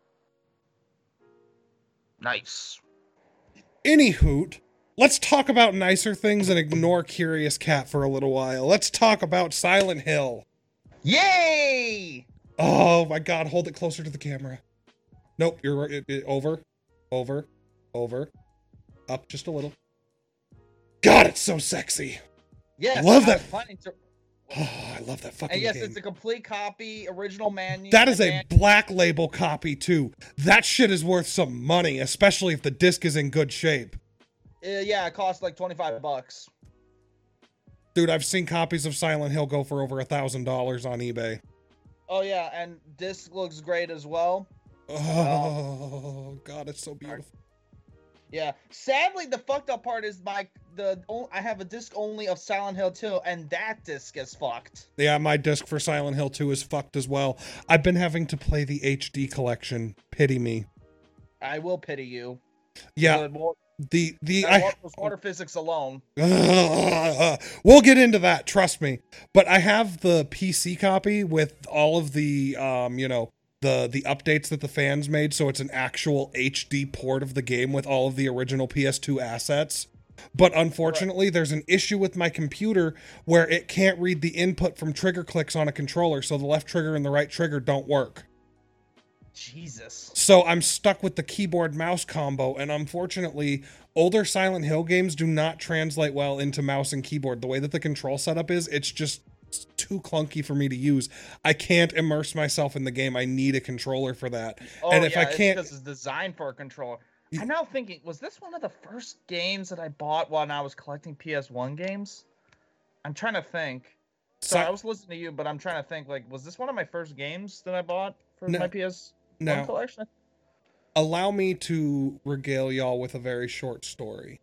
Uh, I want you to go back in time with me to the year 2001, I believe it was. Yes, 2001, Christmas of 2001 specifically. Um, the newest system at that point that I had ever owned was a Super Nintendo. And it was a case where in my house, money was always so tight that on Christmas, occasionally, my parents would get me something like a Super Nintendo or whatever. And then a few months later, it would end up being pawned because we couldn't afford the bills or whatever. And then I would have to wait until next Christmas to get it again. But at this point, it's 2001. The newest system I've ever owned in my life is a Super Nintendo. It's Christmas, and I got a PS1 for the first time ever. And I got, for the games that I got with it, I was 10 years old or 11 years old. I believe I was 10, but the games that I got was um, Need for Speed, I believe it was Hot Pursuit, and the original Resident Evil Director's Cut. Oh, oh, sorry. I was thinking, like, did you get like the big box thing? And then I'm like, oh wait, no. Unfortunately, I did not get it in the box. It was purchased at a pawn shop, so it didn't even have a case. It was just the disc inside of a sleeve. But I played that game so fucking much, and I had had it for a week or two. And I went over to my friend's house. Her name was Katie, and she was uh, a big survival horror fan. She was like a year younger than me, I think. And um, her and her mom played survival horror games together. And she gave me her copy of the original Silent Hill. So I was about 10 years old the first time I played through Silent Hill. And it was an experience that I will never forget as long as I live because uh, I played it with my mom. And this is the greatest story of all time. My mom was not used to PlayStation at this point. Yeah, flip me off all you want. My mom was not used to PlayStation at this point and didn't know how it worked. And you've got to bear in mind that we're coming from Super Nintendo. We're playing a horror game. The first time that the controller vibrated, my mom threw it across the room.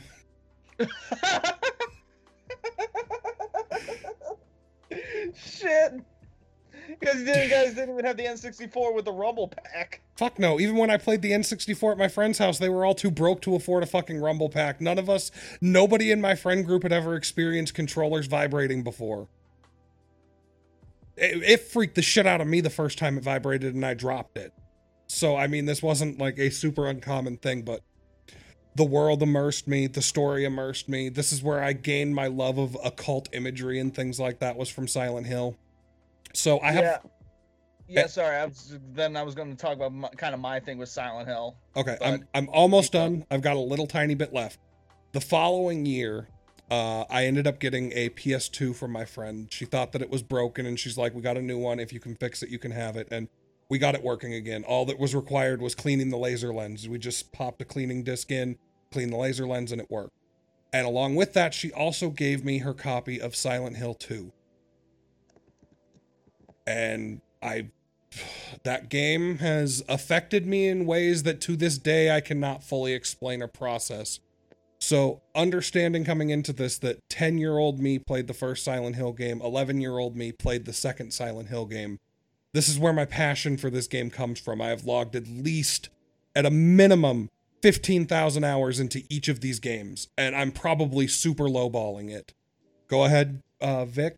You can. Yeah, so I said this earlier. This was around the time I was starting to collect uh, PlayStation games. Because at that point, I was getting into retro gaming, or it was either I was getting into retro gaming or I was getting back into retro gaming. Because I've had periods where I'm in gaming and then I'm out of gaming, then I'm in gaming. I've had those kind of flips. I've had like I think three that I can count on my hand. Yes, I'm that autistic and can count that shit.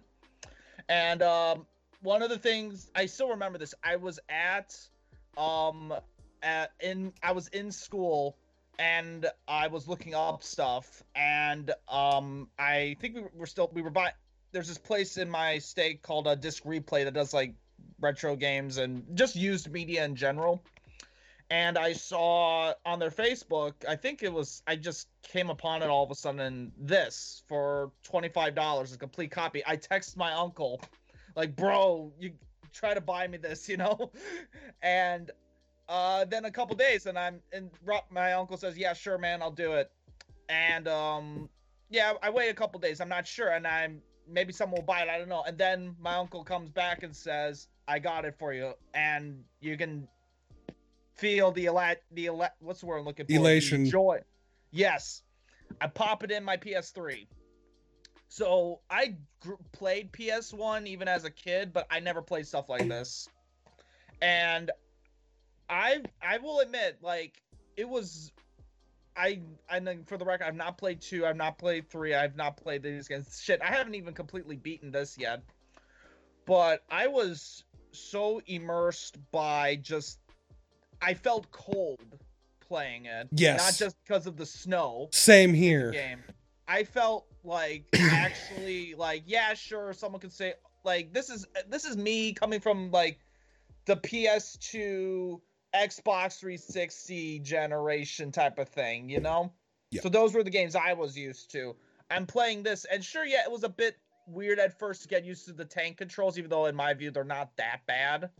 There could be a whole lot worse. My entire life in 3D gaming started with tank controls. I am at home with tank controls. It's like I was born with a controller with tank controls in my hand.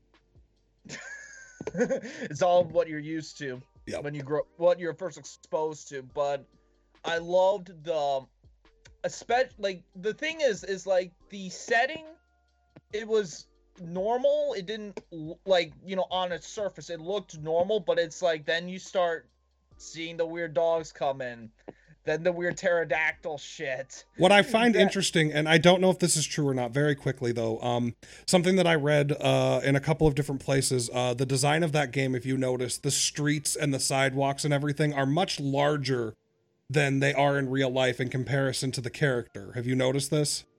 yes The I theory that I have noticed it at heard- the, time. Oh, the theory that I've heard is that the reason that they did that is they wanted to, they were intentionally trying to make you feel as small as possible when you're wandering around in the open world, which increases the amount of horror that you experience while playing. oh that makes a lot of sense And then in the buildings, everything is significantly smaller than it should be, which is supposed to make you feel claustrophobic and trapped. Oh yeah, that's the feeling. I always felt um like discombobulated. Yes. Like I didn't know like and even the weird like the there were so I remember like there's that part where you like get the cat out of the box. Oh, yes. I remember the first time I heard that like that jangling sound and I'm like what the fuck is that shit? What was your opinion? See, when you see the cat and you get that jump scare moment, and then it's like, oh, God, it's just a cat. What did you think of the second jump scare that was almost identical when you were in the other world version of the school? I can't remember it. Okay, so the rattle, the locker's rattling, same as in the regular world school, and you open the locker and it's empty, but there's dried blood everywhere. And then as you're Oh, walking away, was- the other locker pops open and drops a fucking corpse right behind you. Oh, I remember that now. Oh my god. I was like like I thought like I didn't know what the fuck was going on at that point. I was like it was so weird cuz this game is over like this game was released on my on the year that I was born. 98, right? No, 99. 99, okay. It was 99. I don't remember. th- I think it was released a month after I was born, if I remember correctly. But that's not the point. And it's like this game is over 21 years old and is scaring the shit out of me. Yes. They- Fucking characters with blocky ass um looks And, and fuck. look at fucking Dahlia. Even if you look past the blockiness, if you've seen her in any other setting, it would be hilarious. She's wearing a gigantic, oversized fucking tie, and she's goddamn barefoot. But in Silent Hill, somehow, rather than being funny, it's just downright fucking creepy and unsettling. So with that, uh, like the reason we do or we me and Monika tell these stories is that we have well Monika way way way way way more than I. I just have less experience, but I have deep deep deep respect for Silent Hill. Yes. Like at like those game like those early games that Team Silent worked on, and yes, for if there was anyone in comments, yes, I know Team Silent was an ever evolving, ever changing Yes. production team. Yes, I and even the people who stayed, people. even the people who stayed on the team would end up shifting into new roles. Yes, so that just for clarity, that I know it's not one dedicated team. Yes. Um, and today we are discussing when good games go bad. That's what I'm titling this segment. If you're cool with that, Vic. Yes, don't care. All right, cool. And um uh we're not going to go into a lot of the background stuff. I'll touch on it if it's important like behind the scenes stuff, but um I think for to start with we're just going to be covering the synopsis of the games and kind of where the downfall started and then in general what makes a good good game series turn out badly towards the end of its life. Mm. Do you want to start or do you want me to start since I have a little bit better knowledge of the history of the games or at least the stories? You should start first because I could talk about o- uh, other different things. Let's just you Okay. do because it's your ship, dude. Okay, um, we're going to go very briefly over the story of these games just so we can get them out of the way, but so you kind of get an understanding of what they are. The first Silent Hill game is it revolves around our titular character, Harry Mason. He is an author. His wife died, uh, I believe, three years prior to the events of the game. Uh, she died of an unnamed, unknown illness. And his daughter had been uh, mo- very recently harassing him about wanting to go to Silent Hill. So he takes her to Silent Hill, and on the way there, uh, it's the middle of the night. They're driving. Cheryl's in the passenger seat of the Jeep that they're in, and she's drawing in her book. And a child runs out into the road while they're driving. And in order to stop himself from hitting this girl, he swerves the wheel, and there's a car accident. And he wakes up during the day, and this is supposed to be summertime. It's made very clear that this game is supposed to take place in the summertime. But when he wakes up, the town, he's in town, uh, inside of his vehicle, and there is fog everywhere and it's snowing. And the fog is thick and oppressive. Now, I want to bring up the reason that the fog exists because fog is very important to Silent Hill, but there's a reason that they made it in the first place, and it's kind of important. It was a limitation issue. The PlayStation, they wanted a big world that felt open world and sprawling, but the PlayStation could not render the entire town in at once. It could only render in chunks. And without the fog there, you would just see the map disappear. So they initially had added the fog as a way to mask the uh, environment ending. That way, it felt like the world was bigger than it was, and you didn't see these loading times or anything happening in the background. It was to create as much immersion as possible with the limitations they had. And I bring this up because I feel it's important to the history of Silent Hill. These limitations are what helped create the art. Because on top of this, they were given a fucking shoestring budget of barely anything, and they were told, all right, make us a Resident Evil clone. And it ended up evolving into something entirely different, and for whatever reason, Konami went with it. But anyway, so the entire story is just Harry is searching for his daughter And um, the interesting mechanic is that um, at the very beginning of the game, you get an introduction to it. You're trying to find Cheryl. You see her running through the fog, and you're chasing her from a distance, and you end up going down an alley. And while you're in the alley, the lights start to go away, and it gets oppressively dark. And he lights his lighter, and you're walking around with this lighter through the darkness. And the further you walk through this alley, the more fucked up things get. It starts out with there's a wheelchair on the ground on its side in this alley for no reason. And then that turns into there's a hospital bed with what very clearly looks like a corpse underneath of the blanket. And as you continue walking, the ground starts to get bloody and gross, and there's chain link everywhere. Uh, the like you're trapped in a maze of chain link and blood, and the music is starting to drive and get more and more intense as you walk. And as you get to the end of it, there is a corpse strung up in barbed wire hanging off of the fence. And it looks like its skin has been removed. And Harry very obviously freaks out about this. And as he backs away, what looks like little tiny children carrying butcher knives start emerging from the darkness. And the only thing in your mind is, I need to run and get the fuck out of here. So you're trying to book it around these creatures and your way out has been blocked, and eventually you get surrounded by these creatures, overtaken and killed. You drop to the ground, and then you wake up in a cafe, and everything's back to normal. And that's how you get introduced to the world. So, um, as you're hunting for your daughter, uh, if you pay attention, if you're not paying any attention, you'll miss everything. Because the beauty of this game is the story is told through its subtext. It's not just hammered into your face. This is what the fuck is going on.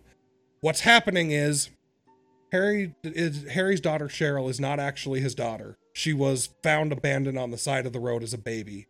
Him and his wife took her in, and after his wife died, he's still raising this little girl that he found. And it turns out that Silent Hill is home to a cult that sells drugs. They sell a drug known as White Claudia, and that's how they fund all of their cult cult operations. And um, they are trying. They were trying to birth God. They were trying to bring God to life, physically manifest God into the real world. And this girl Alessa was the host that they had chosen because of her psychic abilities. She had very strong latent psychic powers and they were going to perform the ritual to uh, birth God inside of this small child, like impregnate her through supernatural means and have her give birth to God. And due to the pain and the stress that she was experiencing while they were performing the ceremony, her psychic powers went into fucking 11 and blew the boiler in her house, starting a fire. And when the fire happened, her soul split into two. One part of her soul is still trapped in Silent Hill inside of a hospital bed wrapped in bandages and the other part of her soul uh, went into this uh, child, Cheryl. So Harry has been raising half of a soul this entire time.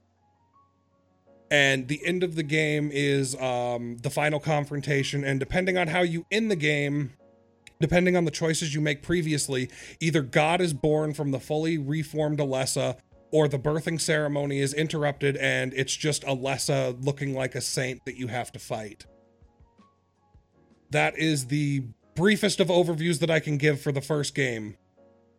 If there's any questions or anything that I left out, feel free to throw them out there now. Or Vic, if you want to add anything about the first game, feel free. Uh, no, you pretty much covered the basics. All right, and on to Silent Hill 2, considered by many to be the greatest Silent Hill game ever made. And while I understand the reasoning, I disagree. My favorite game is Silent Hill 3, and we'll get into that momentarily. Um, that's like that's like the usual thing. It's like Silent Hill 2 is pro now probably this could be like my turn. Silent Hill 2 is basically probably the darkest the series has gotten. In a way, but at the same time, it's not as dark. It's weird. They did this weird line where it was darker than all the other games, but at the same time, it wasn't as in your face, visceral of a horror experience. And it's hard to really uh, get down to simple terms. Oh, yeah. Because Silent Hill 3 is more like Silent Hill. It's because the, the, thing is, Silent Hill 3 is technically the sequel to Silent Hill 1. Yes. If we want to be real. Yes. But that's like Silent Hill 1 on steroids. Yes. Silent Hill 3 is take everything horrifying about Silent Hill 1, all of the visuals, all of the crazy shit that's happening, and just turn the dial up to fucking 11. Now, seriously, those fucking jittery monsters.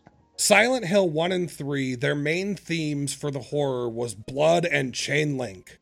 That that is a big thing. It is very visceral, very in your face, very grisly. Silent Hill 2 was a much more subdued game. Rather than going for horror, what they were going for, and they said this multiple times in interviews, they wanted to elicit a response of disgust from the players. They wanted them to see these environments and be grossed out. And I think that they did a damn fine job of it. Silent Hill 2 is the story of James Sunderland. James Sunderland is um, his wife had died of a mysterious unnamed disease prior to the events of the game. That seems Sounds familiar. but um he is depressed like he is on the verge of killing himself there is subtext hidden in the game that you can find that implies that he became an alcoholic to escape from the fact that his wife died and um he received a letter from his dead wife and the letter is in my head burned in forever in my restless dreams i see that town silent hill you promised you'd take me there again someday but you never did well, I'm alone there now, in our special place, waiting for you. Yes, I have that shit memorized. You are such a fucking nerd. Anyway, so he receives this letter from his wife that's like, hey, bitch, I'm not actually dead. Come find me. So, of course, um, a logical person would be like, I, I ain't touching this with a five foot stick. But a person who's depressed and who is uh, on the verge of losing their mind over the loss of their loved one, looking for anything that they can grasp at, he goes to Silent Hill looking. So the entire game is him trying to find his wife. Along the way, he meets a doppelganger of her, whose name is Maria. She looks almost exactly like uh, Mary, his wife, uh, but What's interesting is that they modeled her skeletal structure to be different, but gave her the same face. So it's like this weird, uncanny valley of you're looking at the same person, but you're not. And they changed her hair and they changed her clothes. And Mary Maria is very heavily implied to have been a stripper at the strip club in Silent Hill. Uh, another character that James meets is Angela, and Angela is probably the most fucked up. Would you agree or disagree, Vic, that Angela's story is the most fucked up out of everyone in the Silent I Hill 2? Again, I haven't properly played the game yet, so Okay, uh, Angela's story, and then you can tell me if you agree or disagree. Uh, she is in town looking for her mother. Her mother disappeared, apparently. Uh, that's the best information you can get.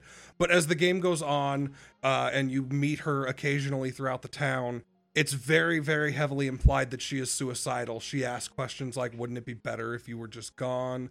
You're the same as me, aren't you? You don't want to be here anymore either. And when you find her in the apartment later on in the game, she's literally holding a knife, considering killing herself, but she doesn't flat out ever say it at any point. The reason for this is is that her father and her brother, uh, she's only 17 years old, but she looks like she's in her 40s. Her father and her brother repeatedly sexually abused, molested, and raped her from the age of early childhood up until the age of 17. Um, there's an apartment that you end up going into that is supposed to be modeled after a destroyed version of her apartment, and there's a teddy bear inside of the apartment, which kind of shows that this started happening from a very, very young age and she is completely uh, unadjusted to society, doesn't know how to socialize with others, goes through these uh, moments that are almost like split personality, where at one minute she'll be kind of sexual and kind of in your face, and then immediately switch back and don't fucking touch me, don't get anywhere near me, I don't want you anywhere near me, you fucking freak. well, when you have a story that deals with the plot twist of Silent Hill Uh, 2, we'll get to the plot twist in a minute, but I still think that Angela's story is the darkest. And the worst part of Angela's story is you find out that her mother, that she's looking for, that's made to be almost like a saint compared to the rest of her family. At the end of the game, it's revealed that her mother was just as fucked up as the father and the brother, and literally made her feel like shit for being molested and told her that it was her fault that it happened because she was such a bad kid. Again, why did you disagree with me that Silent Hill 2 is probably not the darkest? because it's not in your face darkness. It's a weird dividing line because none of this is flat out said. You have to figure this out for yourself by picking up on the body language of the characters and the way that they act and the little subtle tells throughout the course of the game. the one thing I find interesting because, like, when it came to Silent Hill 2, and then recently with the whole Last of Us 2 shit, Yep. It's interesting to me because whenever something is outright, you know, like in your face dark, people just go, "Oh, this is too much. This is just fucking grotesque. This is exploitative." But then when it's like more subtly put into the story and it's like added on and added on and added on, then it it resonates more with the audience. Yes, I think that's Because- a lot of the reason for the success of Silent Hill 2 is that it's not spoon feeding you its darker stuff. It is trying to get you to look at the situation for yourself and figure it out. And yes, I know Last of Us 2 did well commercially. It's just let's talk about the long term thing. Yes. Um but uh anyway, um I think that the most obvious tell with uh Angela is uh okay, so throughout the course of the game, Silent Hill 2, the monsters that you fight are representations of things that are trapped inside of James's psyche. Except for one. There is one creature that is not a representation of anything in his psyche. It is a representation of something in Alessa's psyche or uh, Angela's psyche because uh, at a certain point in the game, when you go to the other world, uh, James, when he goes to the other world, he's seeing his own interpretation of things. When Angela goes, she's seeing her own interpretation of things. At a certain point in the game, those two things collide, and you see into her personal hell. And her personal hell is like fucked up. The walls have these holes in them with pistons that are driving in and out to symbolize rape because the walls and the pistons look like they're covered in like fleshy material and it's forcefully going in and out of these holes. Uh, but it's never again it's never directly stated it's all very like you have to be paying attention to pick these things up but i think the most blatant thing was um angela after you kill this monster that's a representation of her father uh she was saying something along the lines of or you could always force me beat me up like he always did. But that's like the the only real direct point where it's flat out stated yes this girl is sexually abused. You've got to pick it up throughout the course of the story just the way she acts. And it covers the ideas of these uh, mental issues really well down to the subtle things of body language and how the characters hold themselves the way that they speak because like angela has like the look of like a 30 or 40 year old woman and she usually talks in such a, the same manner but there's moments where she will switch to this childish mode where she's like i'm looking for my mama have you seen my mama I'm getting fucking uncomfortable just describing this more and more. and we're done with angela. We're gonna move on to the next character eddie. Eddie's story's pretty simple. He's a fat fuck who wanted to be in sports but could never make it in sports and got constantly picked on for his weight and bullied and treated like shit and uh, repressed it to the point where when he finally had an outburst he shot his old coach in the knee with a pistol and then shot his coach's dog in the stomach and then he ran away because he was scared I will say this, like I this story I do know. I've always thought that that story was probably like the weakest of the bunch. yes i get where it's coming from and i think that they did a good job portraying it but they could have gone a little bit deeper with eddie's character because like you said with angela there's all this like you know multiple different things going on james multiple things going on yep and then you kind of have and i'm not saying eddie's story's a bad one Oh, yeah. the record. it's He's just a- compared to the other cast members it's like you could have done a tiny bit more Yeah, like he very obviously killed a few people since getting to Silent Hill, and like when you first meet him, you can see him going through like uh, uh killer's remorse because he's like vomiting in a toilet and I didn't do it, I didn't do it, I swear he was like this when I got here. And then as the game continues, he slowly slips deeper and deeper into insanity. When you get to the prison, you find him sitting up against a door holding a pistol, and he's like, Killing a man ain't no big deal. Just put the gun to their head, pow and you can see this slow descent into madness and it ends with a final confrontation a bunch of dead bodies are surrounding eddie and james goes have you lost your mind and eddie turns around and he's like you too. You've been laughing at me all along haven't you james? I'll kill you. And then he fucking shoots at him. And you have this final fight with him. But his story is definitely weak and much shorter. It's literally just i was bullied therefore repressed issues equals me turning into a psychopathic killer. But James's story. So he's going through this town trying to find his wife, and um, he meets a little girl named Laura who apparently has a connection to his wife. But um, as far as James knows, his wife died three years ago. But the way that Laura is talking, it sounds like um, Laura knew his wife much more recently than what he was aware of. Like apparently they knew each other in the hospital, and uh, Mary wrote Laura a happy birthday letter for her eighth birthday, but Laura only turned eight last week. And you finally, throughout the course of the game, you're being chased by this big hulking beast called Pyramid Head, who carries around a sword that's so heavy that he has to drag it behind him.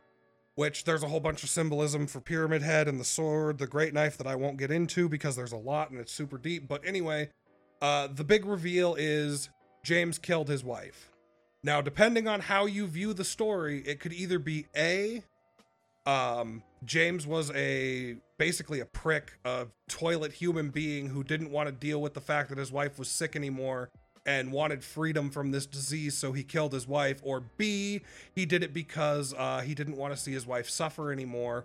Or C, he did it because of a combination of those two reasons and not just one clear cut thing and it's deeper like uh decided which one is the case depending on what ending you get now this is something else i want to bring up that i think is unique especially to games this from this time frame silent hill 1 had two or three set events that you either did or didn't do that would determine the outcome of the game and determine what your ending was in silent hill 2 it's based on how you play the game through the entire thing did you heal your character constantly or did you constantly let him be on the edge of death did you spend time checking on Maria and worry about her through the course of the game, or did you just ignore her? Things like this all, uh, did you look at the knife in your inventory that you got from Angela? These things help dictate what your ending was. Uh, if you were constantly on the verge of death and just running through the game, the idea was is that you felt such profound guilt for the things that you had done that you didn't care about your life anymore. So the end of the game ends with him taking his wife's corpse, throwing it in the back of his car, and jo- driving off of a cliff into a into the lake. Uh, if you focused more on Maria and constantly healed yourself, you were a selfish bastard looking for a way out, and you ended up trying to marry the stripper. It's it's all dependent on the way you played the game, and not necessarily do this event and do this event. This is your ending now. I've see that part I didn't know. I didn't know. I thought it was more like kind of binary. Well, I mean, it's binary, but Yeah. like I thought it was more like a clear cut. Um, oh, here's the dialogue. Uh, maybe not dialogue option, but like I didn't think. Here's a scripted event. If you do it, then you get X ending, like they did with Silent Hill 1. The only thing that's like that is the UFO ending and the dog ending. The UFO ending and the dog ending have set scripted events that you have to go through in order for you to get that ending. The UFO ending, you get a channeling stone in the bathroom at the very beginning of the game. And if you use it in the right two or three places, that triggers the UFO ending. And the dog ending, you find a dog house with a dog bone shaped key in it. And if you use it on the right door, boom, you get the dog ending and then oh yeah then there's also the uh rebirth ending where you collect uh white chrism uh obsidian goblet and two books and then you take mary's corpse and go to the church at the center of the lake and it's implied that he brings her back from the dead using occult powers So five endings. Yeah, I think there's five endings in total. Uh, there's the leave ending, uh, there's the Laura ending, there's the in water ending, there's the Maria ending, the UFO ending, the doghouse ending, and the rebirth ending. So seven, somewhere, something in that general line. There's quite a few endings, but most of them are based on how you play and not necessarily on scripted events. That's pretty fucking out there for 2001. And uh, this is an interesting point of fact, more discussing good games and why good games are good. You know, the very opening scene of Silent Hill 2, where James is looking in the bathroom mirror and he touches his face and moves his hand Oh. down his face? That's iconic. They, he spent, um, the person who animated that scene literally stood in front of his mirror for hours mimicking that movement to get every single gesture right, the way that his skin moved when he touched his face to figure out exactly how to animate it to be as realistic as possible. Shit. That that's what we're working with here. That's the the the level of artistic integrity that went into these games. Silent Hill 3, um, I will go over very briefly. Once again, there's depth with the creatures and all of this, but we're um Silent Hill 3 is you're playing as Heather, and it's revealed that your father is Harry Mason from the first game. Uh, because the Silent Hill uh, 1 ends with him leaving with a baby. The baby that he leaves with is the character that you're playing as in the third game. Harry is killed by a monster when uh, Heather gets home from the mall after a bunch of crazy shit happens. And um, so from the mall onwards, the entire thing of the game is um, Heather trying to get revenge for her murdered father. There's a lot of depth and stuff hidden inside of things and blah blah blah, but this game doesn't really focus on that as much. This game focuses more on the flat out horror of the environments themselves. Like they used uh, transparent layers that are only usable in the PlayStation 2 hardware to create the walls in the game. Like when you're in the other world, the wall has blood on it that's see through that is moving up and down and looks like a living object just crawling across the fucking walls. It's very much an in your face kind of horror experience, uh, but the main idea is is that the cult from the first game has finally reformed after all of these years, uh, headed by uh, Dahlia's sec- uh, either cousin or sister or something like that, named Claudia. And Claudia is bringing the faith into a new age. She's twisted the beliefs even further than what they already were. And given the power of Silent Hill, uh, if you pay close attention to the way the power works, it twists based on the user. So the beliefs aren't necessarily this is true, this cult is real. It's more like the power of this place makes it become real. So if the people who are wielding the power push it in a certain direction, that's the direction it'll go. That's why God at the end of Silent Hill 3 is different than God at the end of Silent Hill 1. Because it's different people um Yes. perception of it. Yes, and Heather has been impregnated with God, just like uh, Alessa was 18 years prior in the first game. So throughout the course of the game, you have these moments where she has like horrible headaches and this intense stomach pain, and it turns out that everything that's been happening to Heather and all of this bad shit that's been going on is uh Claudia's idea is in order to create a god that is all good, it must know everything that is evil and experience the worst pain imaginable. So it thro- uh, so she throws Heather through all of this hell so that the baby will be nurtured by hatred and pain. Metal. Um, this game has a lot of fucking like there are background details that you can play the game five million times and never notice. I didn't notice until last year that there are spots in Silent Hill 3 where Valtiel pops up that you would not even notice. Now, Valtiel is a background character. He only exists in the background, and you can play the entire game without even noticing Valtiel at all. Valtiel is the attendant of God. Valtiel is following you throughout the course of this game and making sure that you are going on the proper course throughout. And he is a fucked up monster that looks very similar to Pyramid Head, but without the pyramid. But there are moments where he will be in the background hiding, choking the shit out of a nurse. Just like brutalizing a random fucking nurse for no reason. There's one area where he's in and it's super highly detailed, but you can't see it because they added a layer of blood across the glass where he's in and this black smoke shit. And when you try to interact with it, it's like something is going on, but I can't see what it is. And you have to use fucking exploits to remove the smoke to see what's actually going on. And when you actually look at it, all you see is just vague movement that looks creepy. But it's just Valtiel to- choking the shit out of this fucking nurse. And then when you come back later, the smoke is gone and the room is empty and it looks normal. Oh, as it as it would be. Uh, so all of these little details came together to create, in my opinion, the perfect horror experience. Silent Hill 3 is my favorite game, but it ends with God being birthed and Heather having to fight God. Silent Hill 4 is where we experience what I consider to be the fall of the Silent Hill series. Silent Hill 4, I'm not knocking it, it is a good game, but it is the first really big departure that I felt felt like missed the mark entirely. Silent Hill 4 is the story of Henry Townsend. Uh, Townshend, my apologies. When the game was first released, they named him Harry Townsend, and everybody was like, This is way too on the fucking nose. You literally named him as the town is sending for him. So they changed his name to Townshend. Anyway, so he's in his apartment. He's living in this apartment, and he wakes up one day and the door's chained, and he can't leave his apartment And one half of the game just takes place in him tooling around his fucking apartment.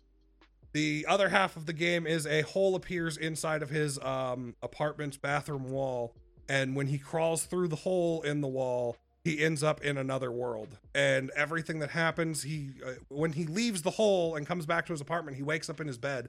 So it seems like he was experiencing a dream, but everything that happened will affect the real world in some way and the whole thing is just him trying to escape his apartment. The background story is uh, Walter Sullivan, which is a character that was brought up in Silent Hill 2 for literally two lines of dialogue, as literally just a magazine article about this guy who killed these two kids that's used for a game show later in the game.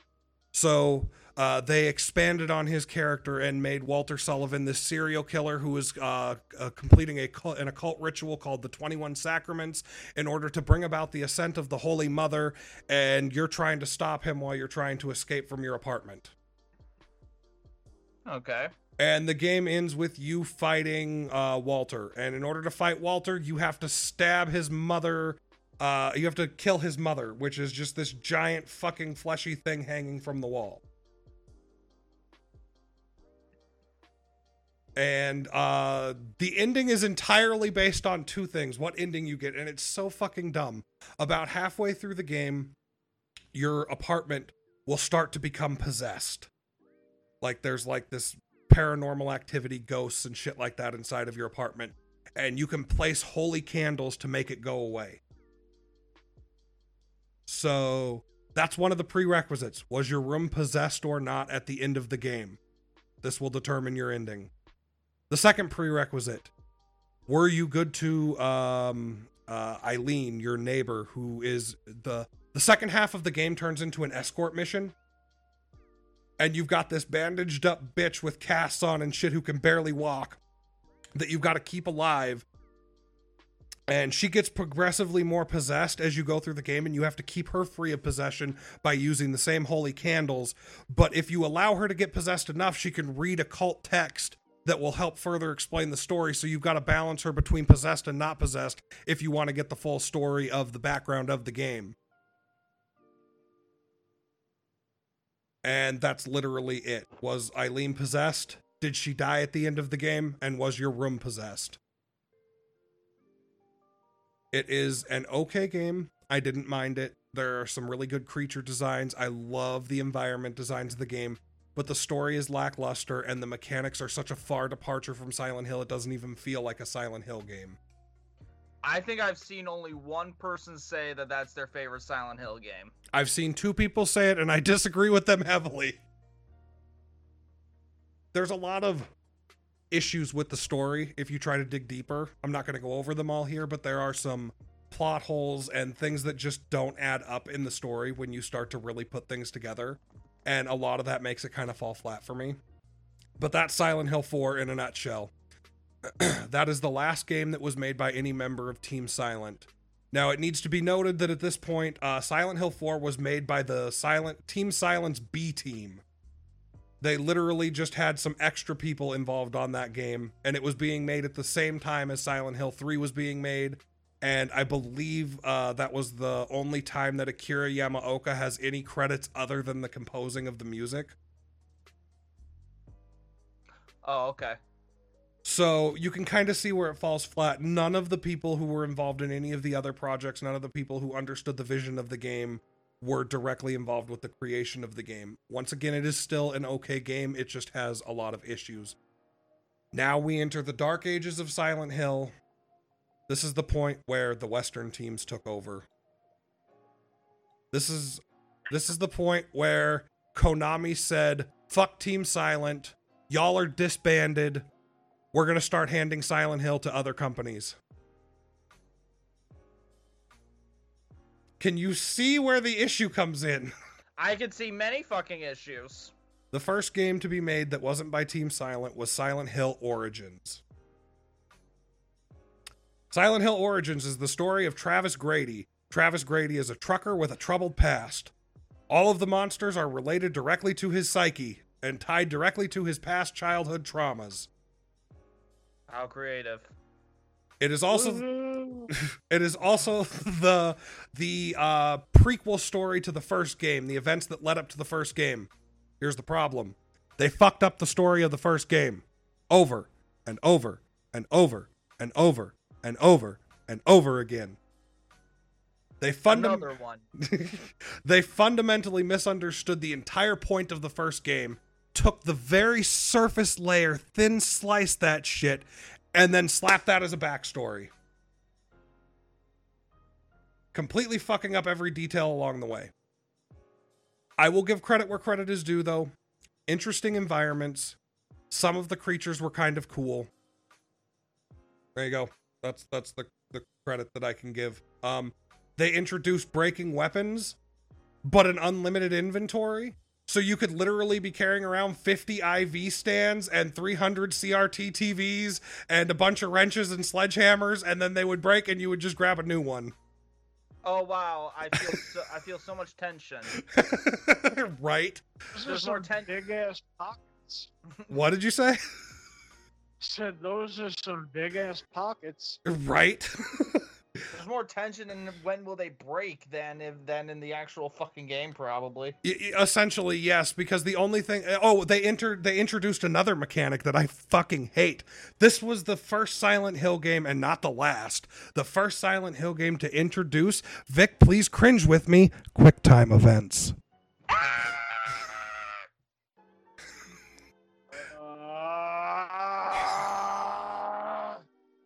So there would be situations so there would be situations where you would be fighting a monster and it would jump on you and grapple you and you had to like rapid press buttons or press buttons in a certain order in order to break out of the grapple.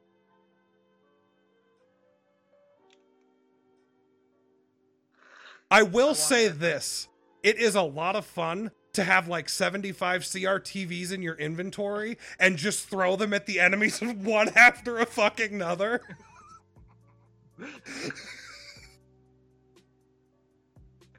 I texted you earlier and say I texted you last night saying like, well, Resident Evil may uh, worst thing is that they jumped the shark. I think that's a jump the shark moment. Uh, kind of, but uh, once again, this is a saying from my parts. At least it isn't homecoming, which we will be getting to very, very, very shortly. I'm fine. I'm fine. so uh, the game is okay. They did a faithful reinterpretation of the maps from the original Silent Hill game when they were going through previous Silent Hill environments. I'll give credit there. And uh, they also uh, some of the puzzles were kind of unique and interesting. Outside of that, there's not a lot to go back to. Like I tried replaying it again, and I hate getting grappled by enemies. I hate quick time events in Silent Hill. They just don't belong there. It breaks the immersion of like Silent Hill games were no HUD, no display of anything in game. It is just the game itself, nothing else. And you are in it. You are feeling it the whole way through. If you're in it, you're fucking in it. And Silent Hill Origins, push X, push X, push X, push square, push square. Also, on top of that, this is the other big issue. Silent Hill Origins was originally made for the PSP and then ported to the PS2 later in its life. Oh joy to Uh. the world. Uh, and now we come into Homecoming. Vic, please kill me. I will kill you later with my foot smell. I will say this to start with about Silent Hill Homecoming. It should not have been called Silent Hill Homecoming. It should have been called Silent Hill the movie the game. it does look like a fucking made for like a movie tie-in. Now, let me uh let me start with this. Silent Hill the movie is okay. It's not terrible, it's not great. It's just all right. But it is not really related to Silent Hill the game in any way. It is a completely different story, a huge departure from the Silent Hill franchise. Like the idea of this cult resurrecting an old god and all of that, that's thrown out in favor of puritanical Christians burning witches. How how fucking novel of them. Yes. Uh, so Silent Hill Homecoming, even though they originally tried to tout it as Silent Hill 5, Silent Hill Homecoming is directly from the movie universe. Um, it is uh, the cult is now the order. They the church from the movie is in the game. It is trying so hard to be the movie. It's not even funny. Well, the the thing is, is that this was, I believe, the first game or one of the first games with double that was developed by Double Helix, and seeing as how most of their catalog is fucking movie tie-ins, Yeah. I'm not surprised. So the story of uh, Homecoming is you are playing as Alex Shepherd, a man who was recently discharged from the military. Now, this is a big thing. The old Silent Hill games, the combat was kind of clunky. The idea was these are Joe average characters who don't know how to fight monsters. It's usually more advantageous for you to run away from the monsters than it is for you to fight the monsters. Silent Hill Homecoming, they said, fuck that. We want to make a game that's more combat oriented. So let's make our primary character a military man with fighting experience. So they introduced dodging, quick time events, uh, rolling, blocking, all sorts of other shit into the combat to try and make it more realistic, which they fucked up horribly, by the way. They added more QuickTime events. There are random points in the game where you will have a path be blocked and you have to do a QuickTime event to open it, like sticking a knife inside of a fleshy wall and sliding the knife down to cut it open, or axing down a, a boarded off door, things like that. So, QuickTime events are everywhere. Uh, just from a production standpoint, the game is ass. There are frame drops everywhere. Uh, the game will occasionally crash for no fucking reason just because, oh, I don't feel like playing anymore. Uh, anyway, so you've got I think that feeling's mutual. so you've got Alex Shepherd, who was uh, ex-military, and he arrives home, not to Silent Hill, mind you, to Shepherd's Glen, a town that doesn't even exist yet is somehow connected to the lake. But what is interesting, the lake that surrounds Silent Hill, if you look at the maps from all the other games and you put them all together and piece them all together, the lake is entirely surrounded by Silent Hill. Completely. Yet somehow this town of Shepherd's Glen is also on the shore of Lake Toluca. How fucking big is this lake? Are you sure it's a lake or a new ocean? Eh, right so anyway uh, i guess that the idea is is that this town shepherd's glen split off from silent hill and became its own independent town way back in the day. Alex shepherd's family was one of the founders of this town. Uh, the story is the when you get into later into the game you find out that the town made a deal with the cult in order to appease god and the founding families had to sacrifice their firstborn child once every so many generations and alex was supposed to be the one that was sacrificed and the town is now cursed because Alex wasn't sacrificed. And the reason that Alex wasn't sacrificed is because he accidentally killed his brother and repressed the memories. And, I wonder what this is familiar. How where how where this came from? Yes, kill a, uh, killing a loved one and then repressing the memories and now having to face monsters that are a representation of your psyche. Hmm, I wonder which game did that before. Anyway, uh, he killed his brother on accident, which that counted as the sacrifice because his brother drowned, and the Shepherd family is supposed to drown their firstborn. And uh, it turns out that uh, Alex was never in the military. He was in an insane asylum the entire time. So all of that hype up about him being a military man in order to justify the combat means fucking nothing.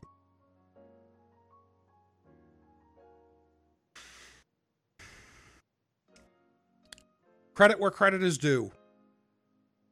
I got nothing. On to downpour. Wait, what about Shattered oh, Memories? Oh, fuck. I forgot about Shattered Memories. Okay, Shattered Memories. I will start by saying this Shattered Memories is the only Western developed Silent Hill game that I enjoy on a repeated basis. That said, I do not consider it a Silent Hill game in any way, shape, or form. Silent Hill Shattered Memories was originally designed for the Wii and headed by Super Silent Hill fan Tom Hulett. Go fuck yourself.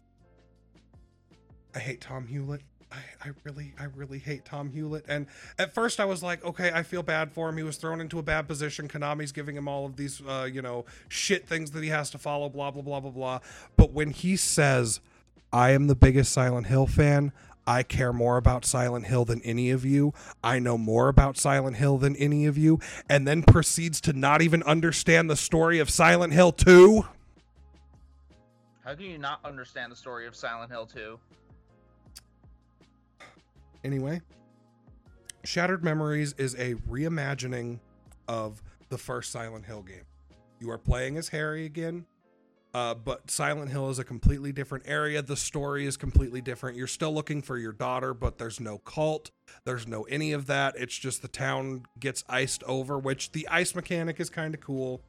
Uh, but it turns out that the entire time now, what's interesting about this game, the thing I like about it is in between the action scenes, there are moments where you are sitting in a therapist's office answering questions and uh, filling out papers and coloring in pictures and things like that. And the game psychologically profiles you and alters the game based on your own psyche if you answer all the questions honestly.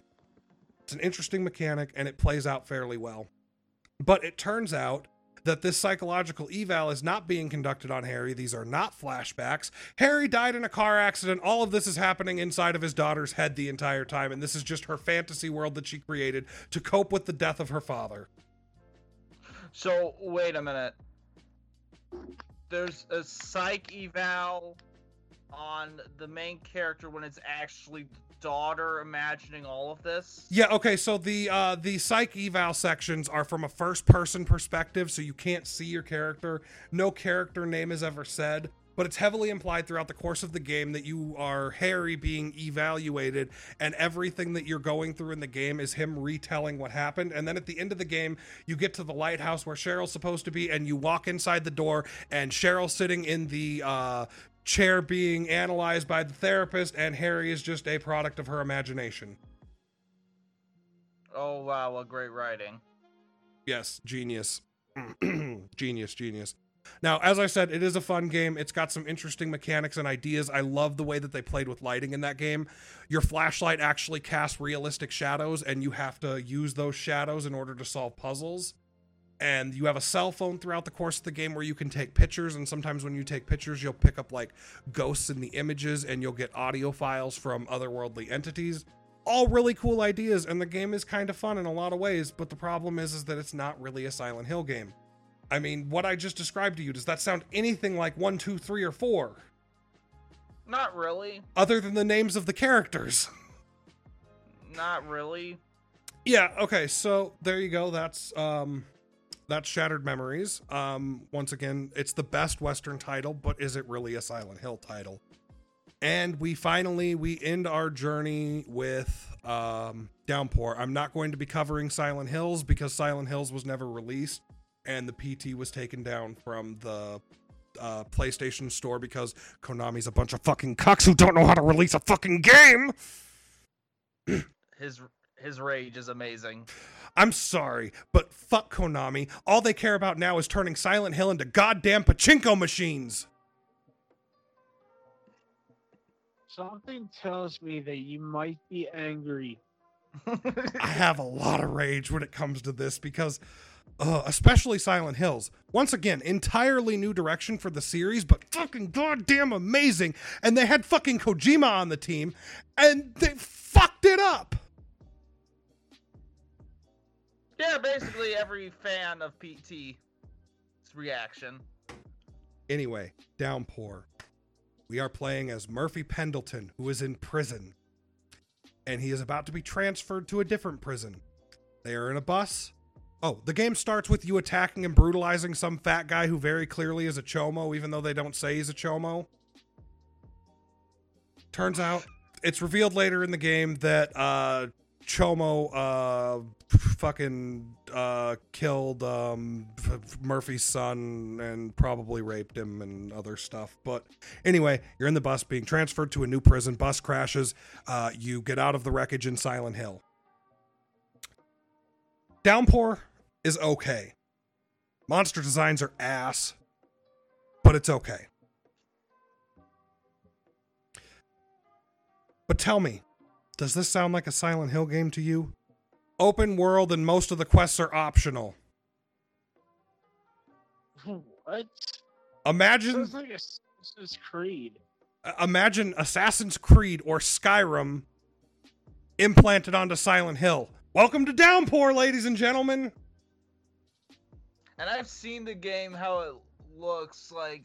The funny thing to me with Downpour is that they gave it to and I to a developer. I've said this many times in front of you, Monika, but they gave it to a developer whose only game was I think an Xbox Live arcade like an Xbox Live arcade PSN only game. Yes. And yeah, it's like, okay, here's one of our big franchises. Here you go.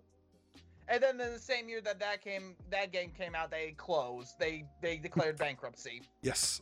Yes, they did. Um, now, here's what I find interesting. This is the only part that truly infuriates me about Downpour. I can get past most of it. Like like I said, it's got some issues, but it's an alright game. Not really a Silent Hill game, but it's got its moments that are kind of fun. Here's my big issue.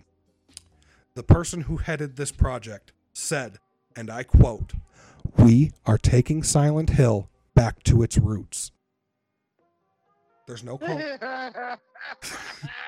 The- there is no there is no cult no mention of the cult whatsoever because uh to quote the creator the the head of the team for downpour i feel like the idea of cults are overplayed and really antithetical to the idea of silent hill They're the main plot of the first fucking game. the fir- the, the, the no even silent hill 2 they are technically the antagonists because even though you never see them and they're not involved the only reason that the events of silent hill 2 happen is because now this power has been unleashed and it's now unguided by any force but if they had never done anything nothing in silent hill 2 would have happened the cult is the main antagonist for this entire series everything comes back to the cult Downpour, no mention of the cult. But let's include the mailman from the fucking comic book series that tanked.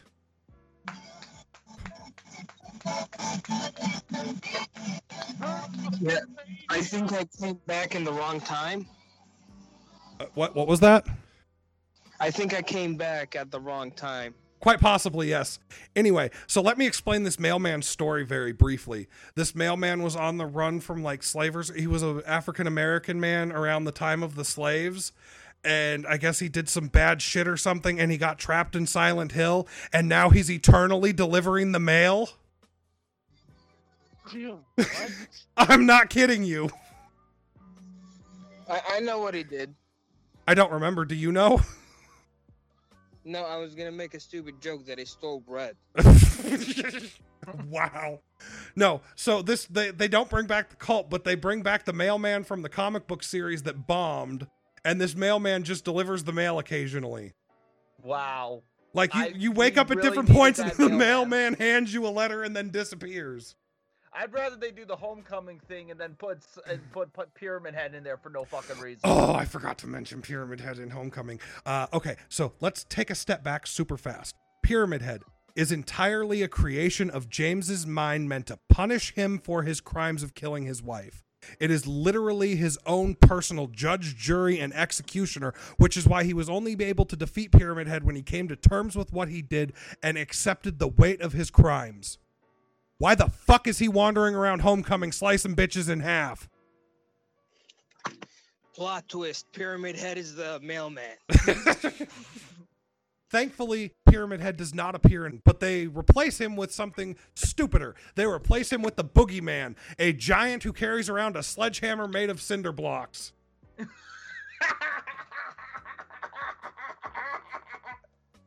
Actually, that would be a cool boss fight if he was in Resident Evil. I, right? now, anyway, um, it turns out that our dear protagonist, uh, Murphy Pendleton, killed somebody in his prison uh, on accident while the lights were turned off and repressed his memories of it. And the entire game throughout the course of Silent Hill is him dealing with the trauma of him killing somebody that he cared about in the prison on accident. Where have I heard that before? It was the Oh, head prison guard that he killed. Well, wait, I, my bad. I, I apologize. It depends on the ending. He might not have actually killed him, which then defeats the entire purpose of the game. It's very possible that he just left him a vegetable in a wheelchair.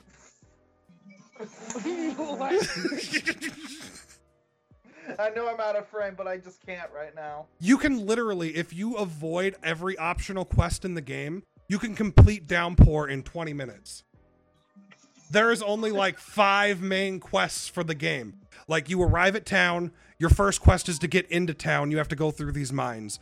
The second quest is to find a way out of town, which you end up going to the radio station and talking to the DJ who is trapped in Silent Hill, forever having to play music on the radio.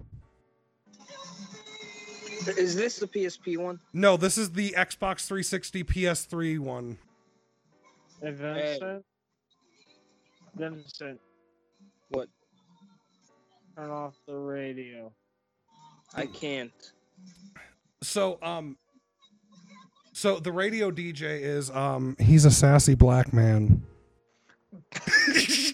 oh no! trapped forever in Silent Hill, forced to play music for all eternity. But he has keys to a boat, and they're gonna take the boat and drive out of Silent Hill, even though it was established in the previous games that when you're trapped in Silent Hill, there is no escape until you deal with whatever it is that you need to deal with. Oh no, that we can just go on a yacht, motherfuckers. anyway, so to to continue, uh, after you talk to the radio DJ, then um, you you have to get to the boat. You get the keys from him, and then um, the town calls the radio DJ. The the town itself calls the DJ on the phone. Uh, I'm sorry, what? like, This is uh, this is uh, the Shining Hotel thing, isn't it? So the town calls him on the phone, and then he gets attacked because they were talking about escaping. so it is the Shining Overlook Hotel thing. kind of. So uh, the lights go out, and then when the lights come back on, the radio DJ is just fucking gone. And you have to get to the boat. So you get to the boat. And then you're on the boat leaving the town. And throughout the course of the game, you're being followed by this uh, prison guard chick who really hates you for some reason. It's later revealed that she is the daughter of the head prison guard that you turned into a vegetable and or killed. And she's upset about it and wants revenge. It doesn't have to be a reason. All chicks hate me. I know that. anyway, so he's on the boat and he's leaving. He's sailing off into the sunset, and the police officer, the the, the prison guard, appears out of nowhere behind him and points the gun at him. They have a back and forth dialogue, and she shoots him in the head, and then he wakes up inside of a prison. And then the last part of the game is in a prison, and then the final boss of the game, uh, I'm sorry, the second to final boss of the game is uh the police or the the the head of the um uh fucking prison guards inside of a wheelchair 75 feet tall with tubes attached to him Oh, and you have to kill him by destroying the tubes that are attached to him oh. and then the final boss Is Vic? Tell me it's Vic. kind of Shut up. it's the it's the giant retard man with the sledgehammer but here's the twi- here's the twist I will kill you. here's the twist if you get the bad ending when you're the when you face the final boss you are the big boogeyman with the sledgehammer and you're fighting the chick That's way cooler. and you get all of these special attacks where you will slam your hammer on the ground and create shock waves So it's like the end of Shadow of the Colossus. kind of oh It's like Shadow of the Colossus.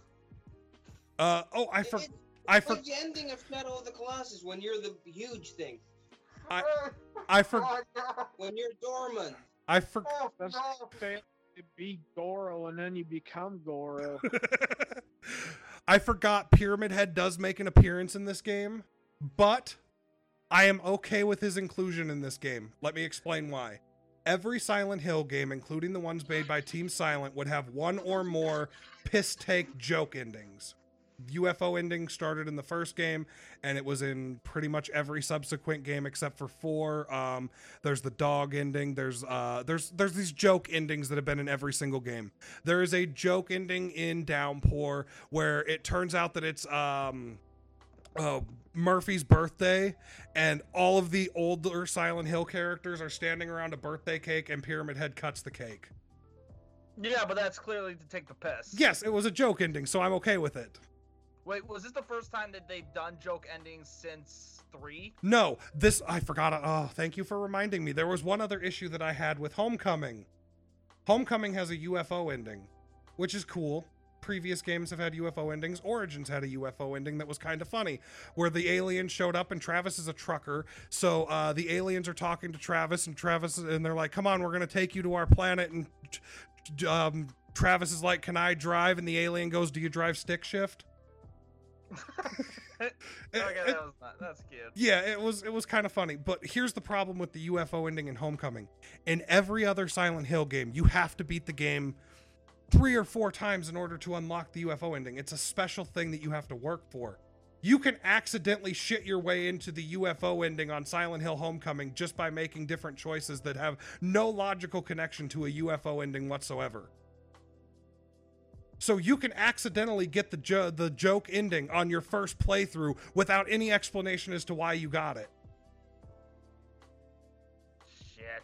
And the UFO ending is so fucking dumb in Homecoming. It's not even that funny. They climb out of the sewer. It's him, the main character Alex, uh, Ellie, the girl that uh, you escort for part of the game, and Wheeler, the police deputy. You all climb out of the sewer. Ellie and Alex get abducted by aliens, and Wheeler shakes his fist at the UFO and goes, I knew it was them all along. Of course.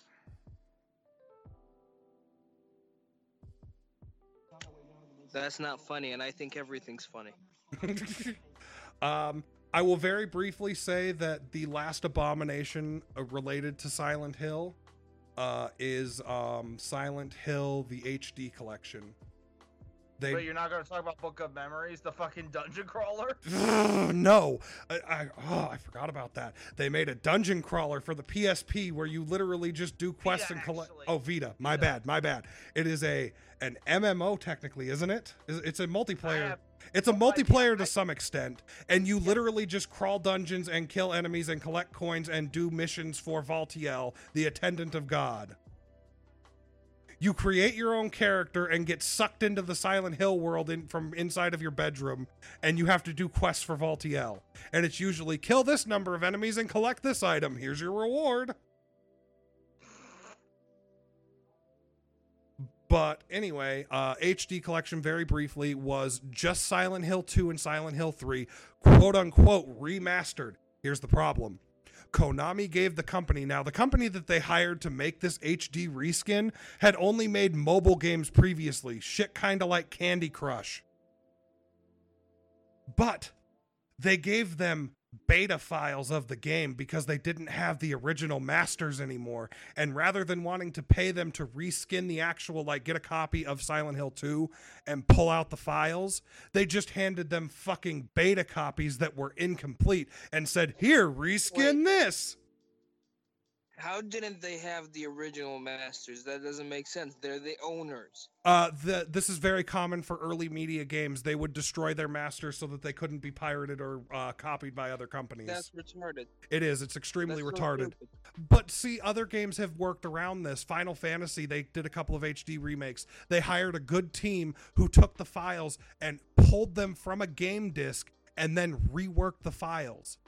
No, Konami didn't want to pay for that, so they gave them incomplete beta files, said, here, reskin this, and ended up creating a buggy, barely playable nightmare. I'm serious. The, there is a very important scene in Silent Hill 2, and these Silent Hill games are all about the setting and the way it looks. That is a huge important part. Uh, Maria is hanging upside down. There are two pyramid heads behind her, and one of them stabs her in the back, killing her in front of James. And it's this huge emotional moment. That huge emotional moment gets kind of fucked up when the texture makes a mistake every time you play it, and Maria's eyes are replaced with her goddamn teeth.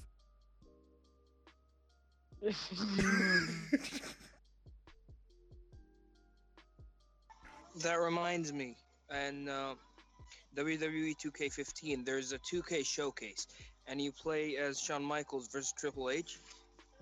Are you there? Yep. This is 149. And in the cutscene, you're trying to hit Triple H with the elbow drop.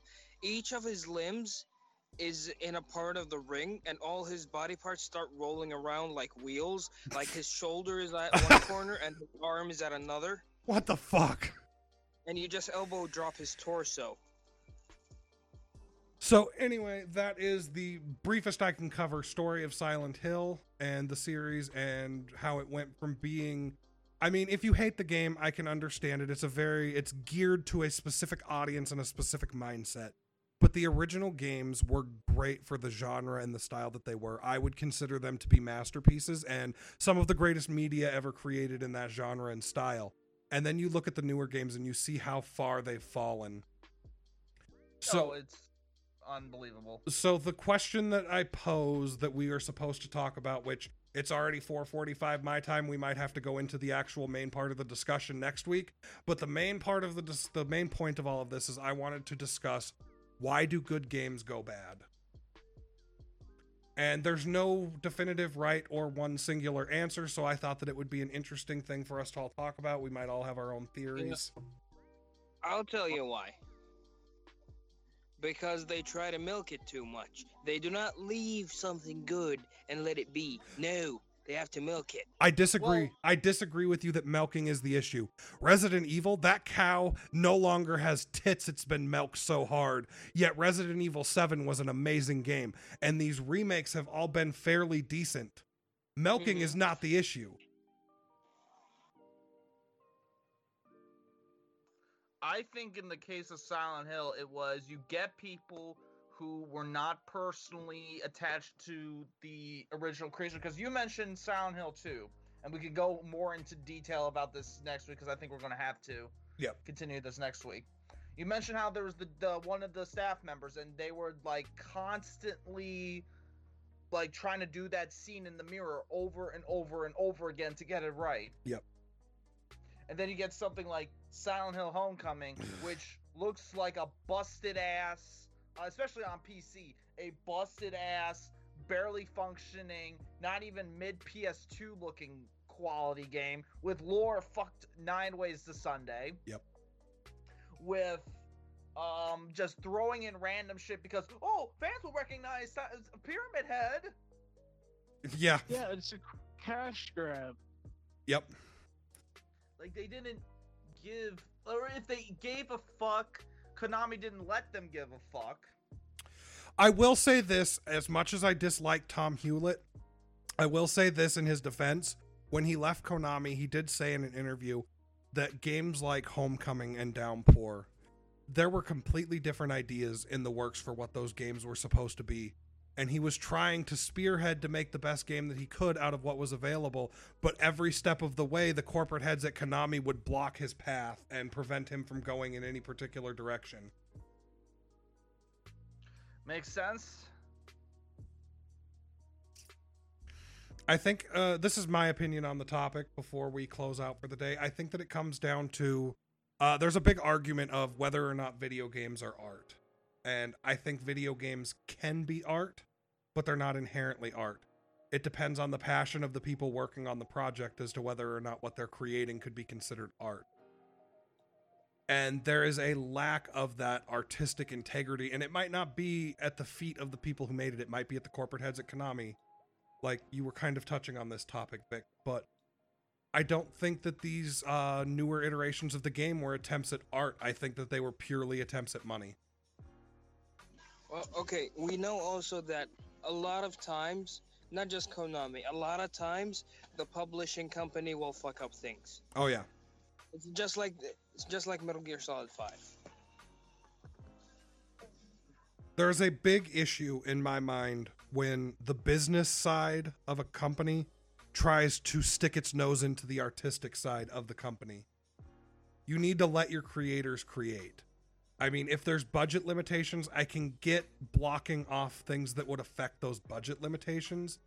But when it comes to expressing themselves artistically, the business side needs to back off. Fuck the politics. Fuck the, oh, will this play well to this audience? No. No, let fuck the, that shit. They they've done that so many times with so many series. Like they try to do that one time, but this is a case where it didn't get released uh, with XCOM. They try to make a tactics-based game, like an overhead tactics game, into a fucking first-person shooter at one point. That didn't fly. Yep. Uh, I or I think they did that with one entry. I don't know. There was so much bull. This is a case where we need to do this in the next episode because there's so many series I can think of. Oh, yeah, this- right off the bat. this this particular segment will have to have a part two but I I do think that it comes down to the business side of the company needs to get their fucking nose out of the artistic side and let the creators goddamn create. Jeb, you got anything you want to throw in on this? You've been kind of quiet. Uh, well, Silent Hill, I I never really got into it. I played it a couple times. Uh, I just I couldn't. That game is But very. tell you this. Oh, go ahead. No, it's like I I played. I think it was I played one, and then I I played Homecoming, Ugh. and yeah, I think that's what colored how I felt about it, and I just I dropped it. Yeah. If I would have if would have gone to two, I probably would have continued the series. But I went to the wrong one, and it was complete dog shit. Yeah. You picked a bad one to jump to for your second game. Dude, there is a glitch in Homecoming. There's a part where you're in Alex's house and it turns into the other world and you're trapped inside of his house and you have to do these four fucking stupid ass riddles. But if you do the riddles, like it's designed to where you can do it in any order you want. But if you do them in the wrong order, it will hard lock your game. And if you didn't have backup save files, you're trapped in the house forever and you have to start the entire game over. And this is like two thirds of the way through the game that this glitch makes itself known.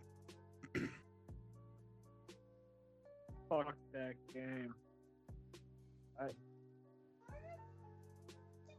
Like I said, if you take any bad experience ever, or any bad movie, or any bad game, you can literally just slap on, well, at least it ain't Homecoming, and you've got a better product than Homecoming. well, Oh, Jeb froze. some of those games are similar. Uh, a lot of anime, they do budget. They have a, a very strict budget that they have to stick to. Yep. And I think with some of these games, they're not given a budget. It's very, very tight. I can't. Like, hey, you have to make this game. All you have is hundred thousand dollars to get all the art, the music, the ambience, the the 3D generation with the fog and shit.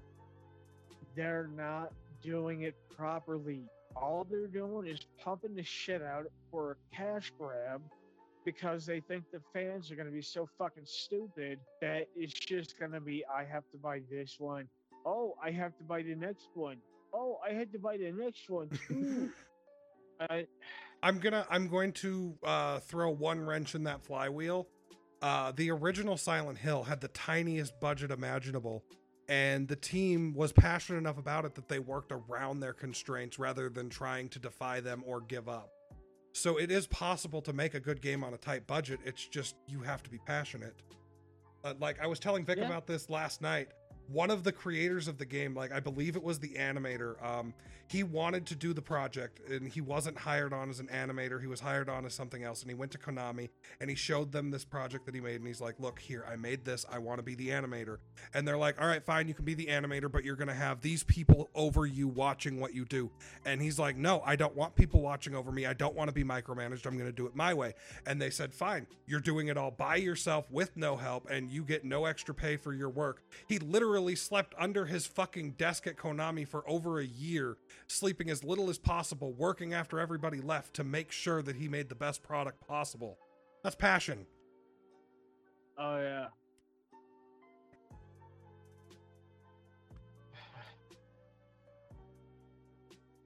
You know, the corporations that are that are, you know, funding this shit and pumping it out, they don't get where the fans like they don't understand what the fans want.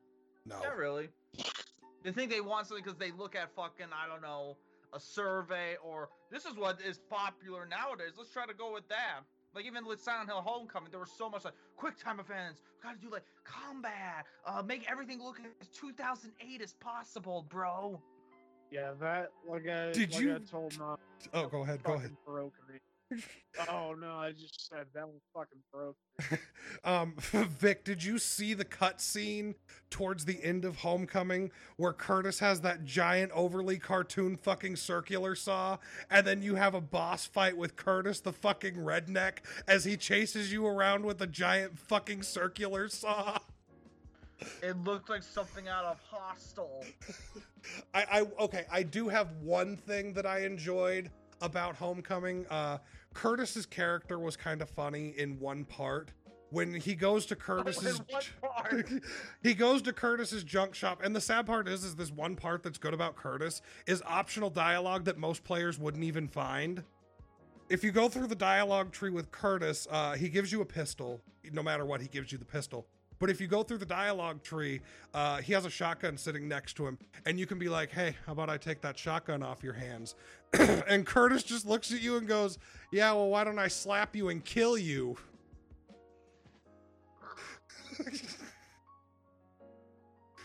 Uh, that was like the one good point that I can think of throughout the course of that entire game.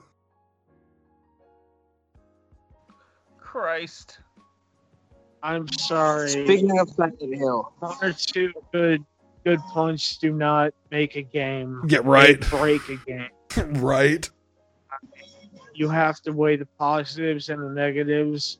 Uh, I'm a firm believer that uh, I know. I think there's still a service that allows you to rent video games a certain amount of time, and then you send them back. I don't know if that's still around, but honestly, what you should do is do something like that. If you have a friend that has it, borrow it. Do something like I said about anime. What like watch it or play it before you buy it. Yep. Because you're putting down money. It's an investment. That's that's your money. That's your fucking time. Don't waste it. Yep. And with that, I think we should close out. We will hit this up next week and continue this discussion in a little bit more depth. Um, wait, wait, I have a question. okay, go ahead. Are they ever gonna make that fucking remake with Norman Reedus? No, that got canceled after they parted ways with uh, Kojima because uh, Kojima was the one heading that project. And when they parted ways with Kojima and tried to remove his name from anything Konami related, that project got scrapped. Okay, you know what? That gives me an idea. Next week, I'm gonna do research on everything that happened between Kojima and Konami, and I'll talk about that. All right, that'd be cool. Um, yeah, uh, the the only thing that's happening with Silent Hill right now is they're making pachinko machines for their fucking gambling bullshit in Japan, and um, they got uh the game Dead by Daylight got rights to uh, Heather and Pyramid Head, so those are characters in Dead by Daylight now. Great. Oh, just wait a little while. They'll end up in uh, Mortal Kombat. Pyramid Head ever ends up in Mortal Kombat, and I'm going. I,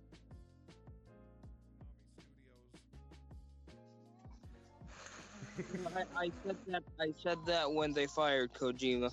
We all said that. It's not, we're gonna have to live with Konami being here for years and years.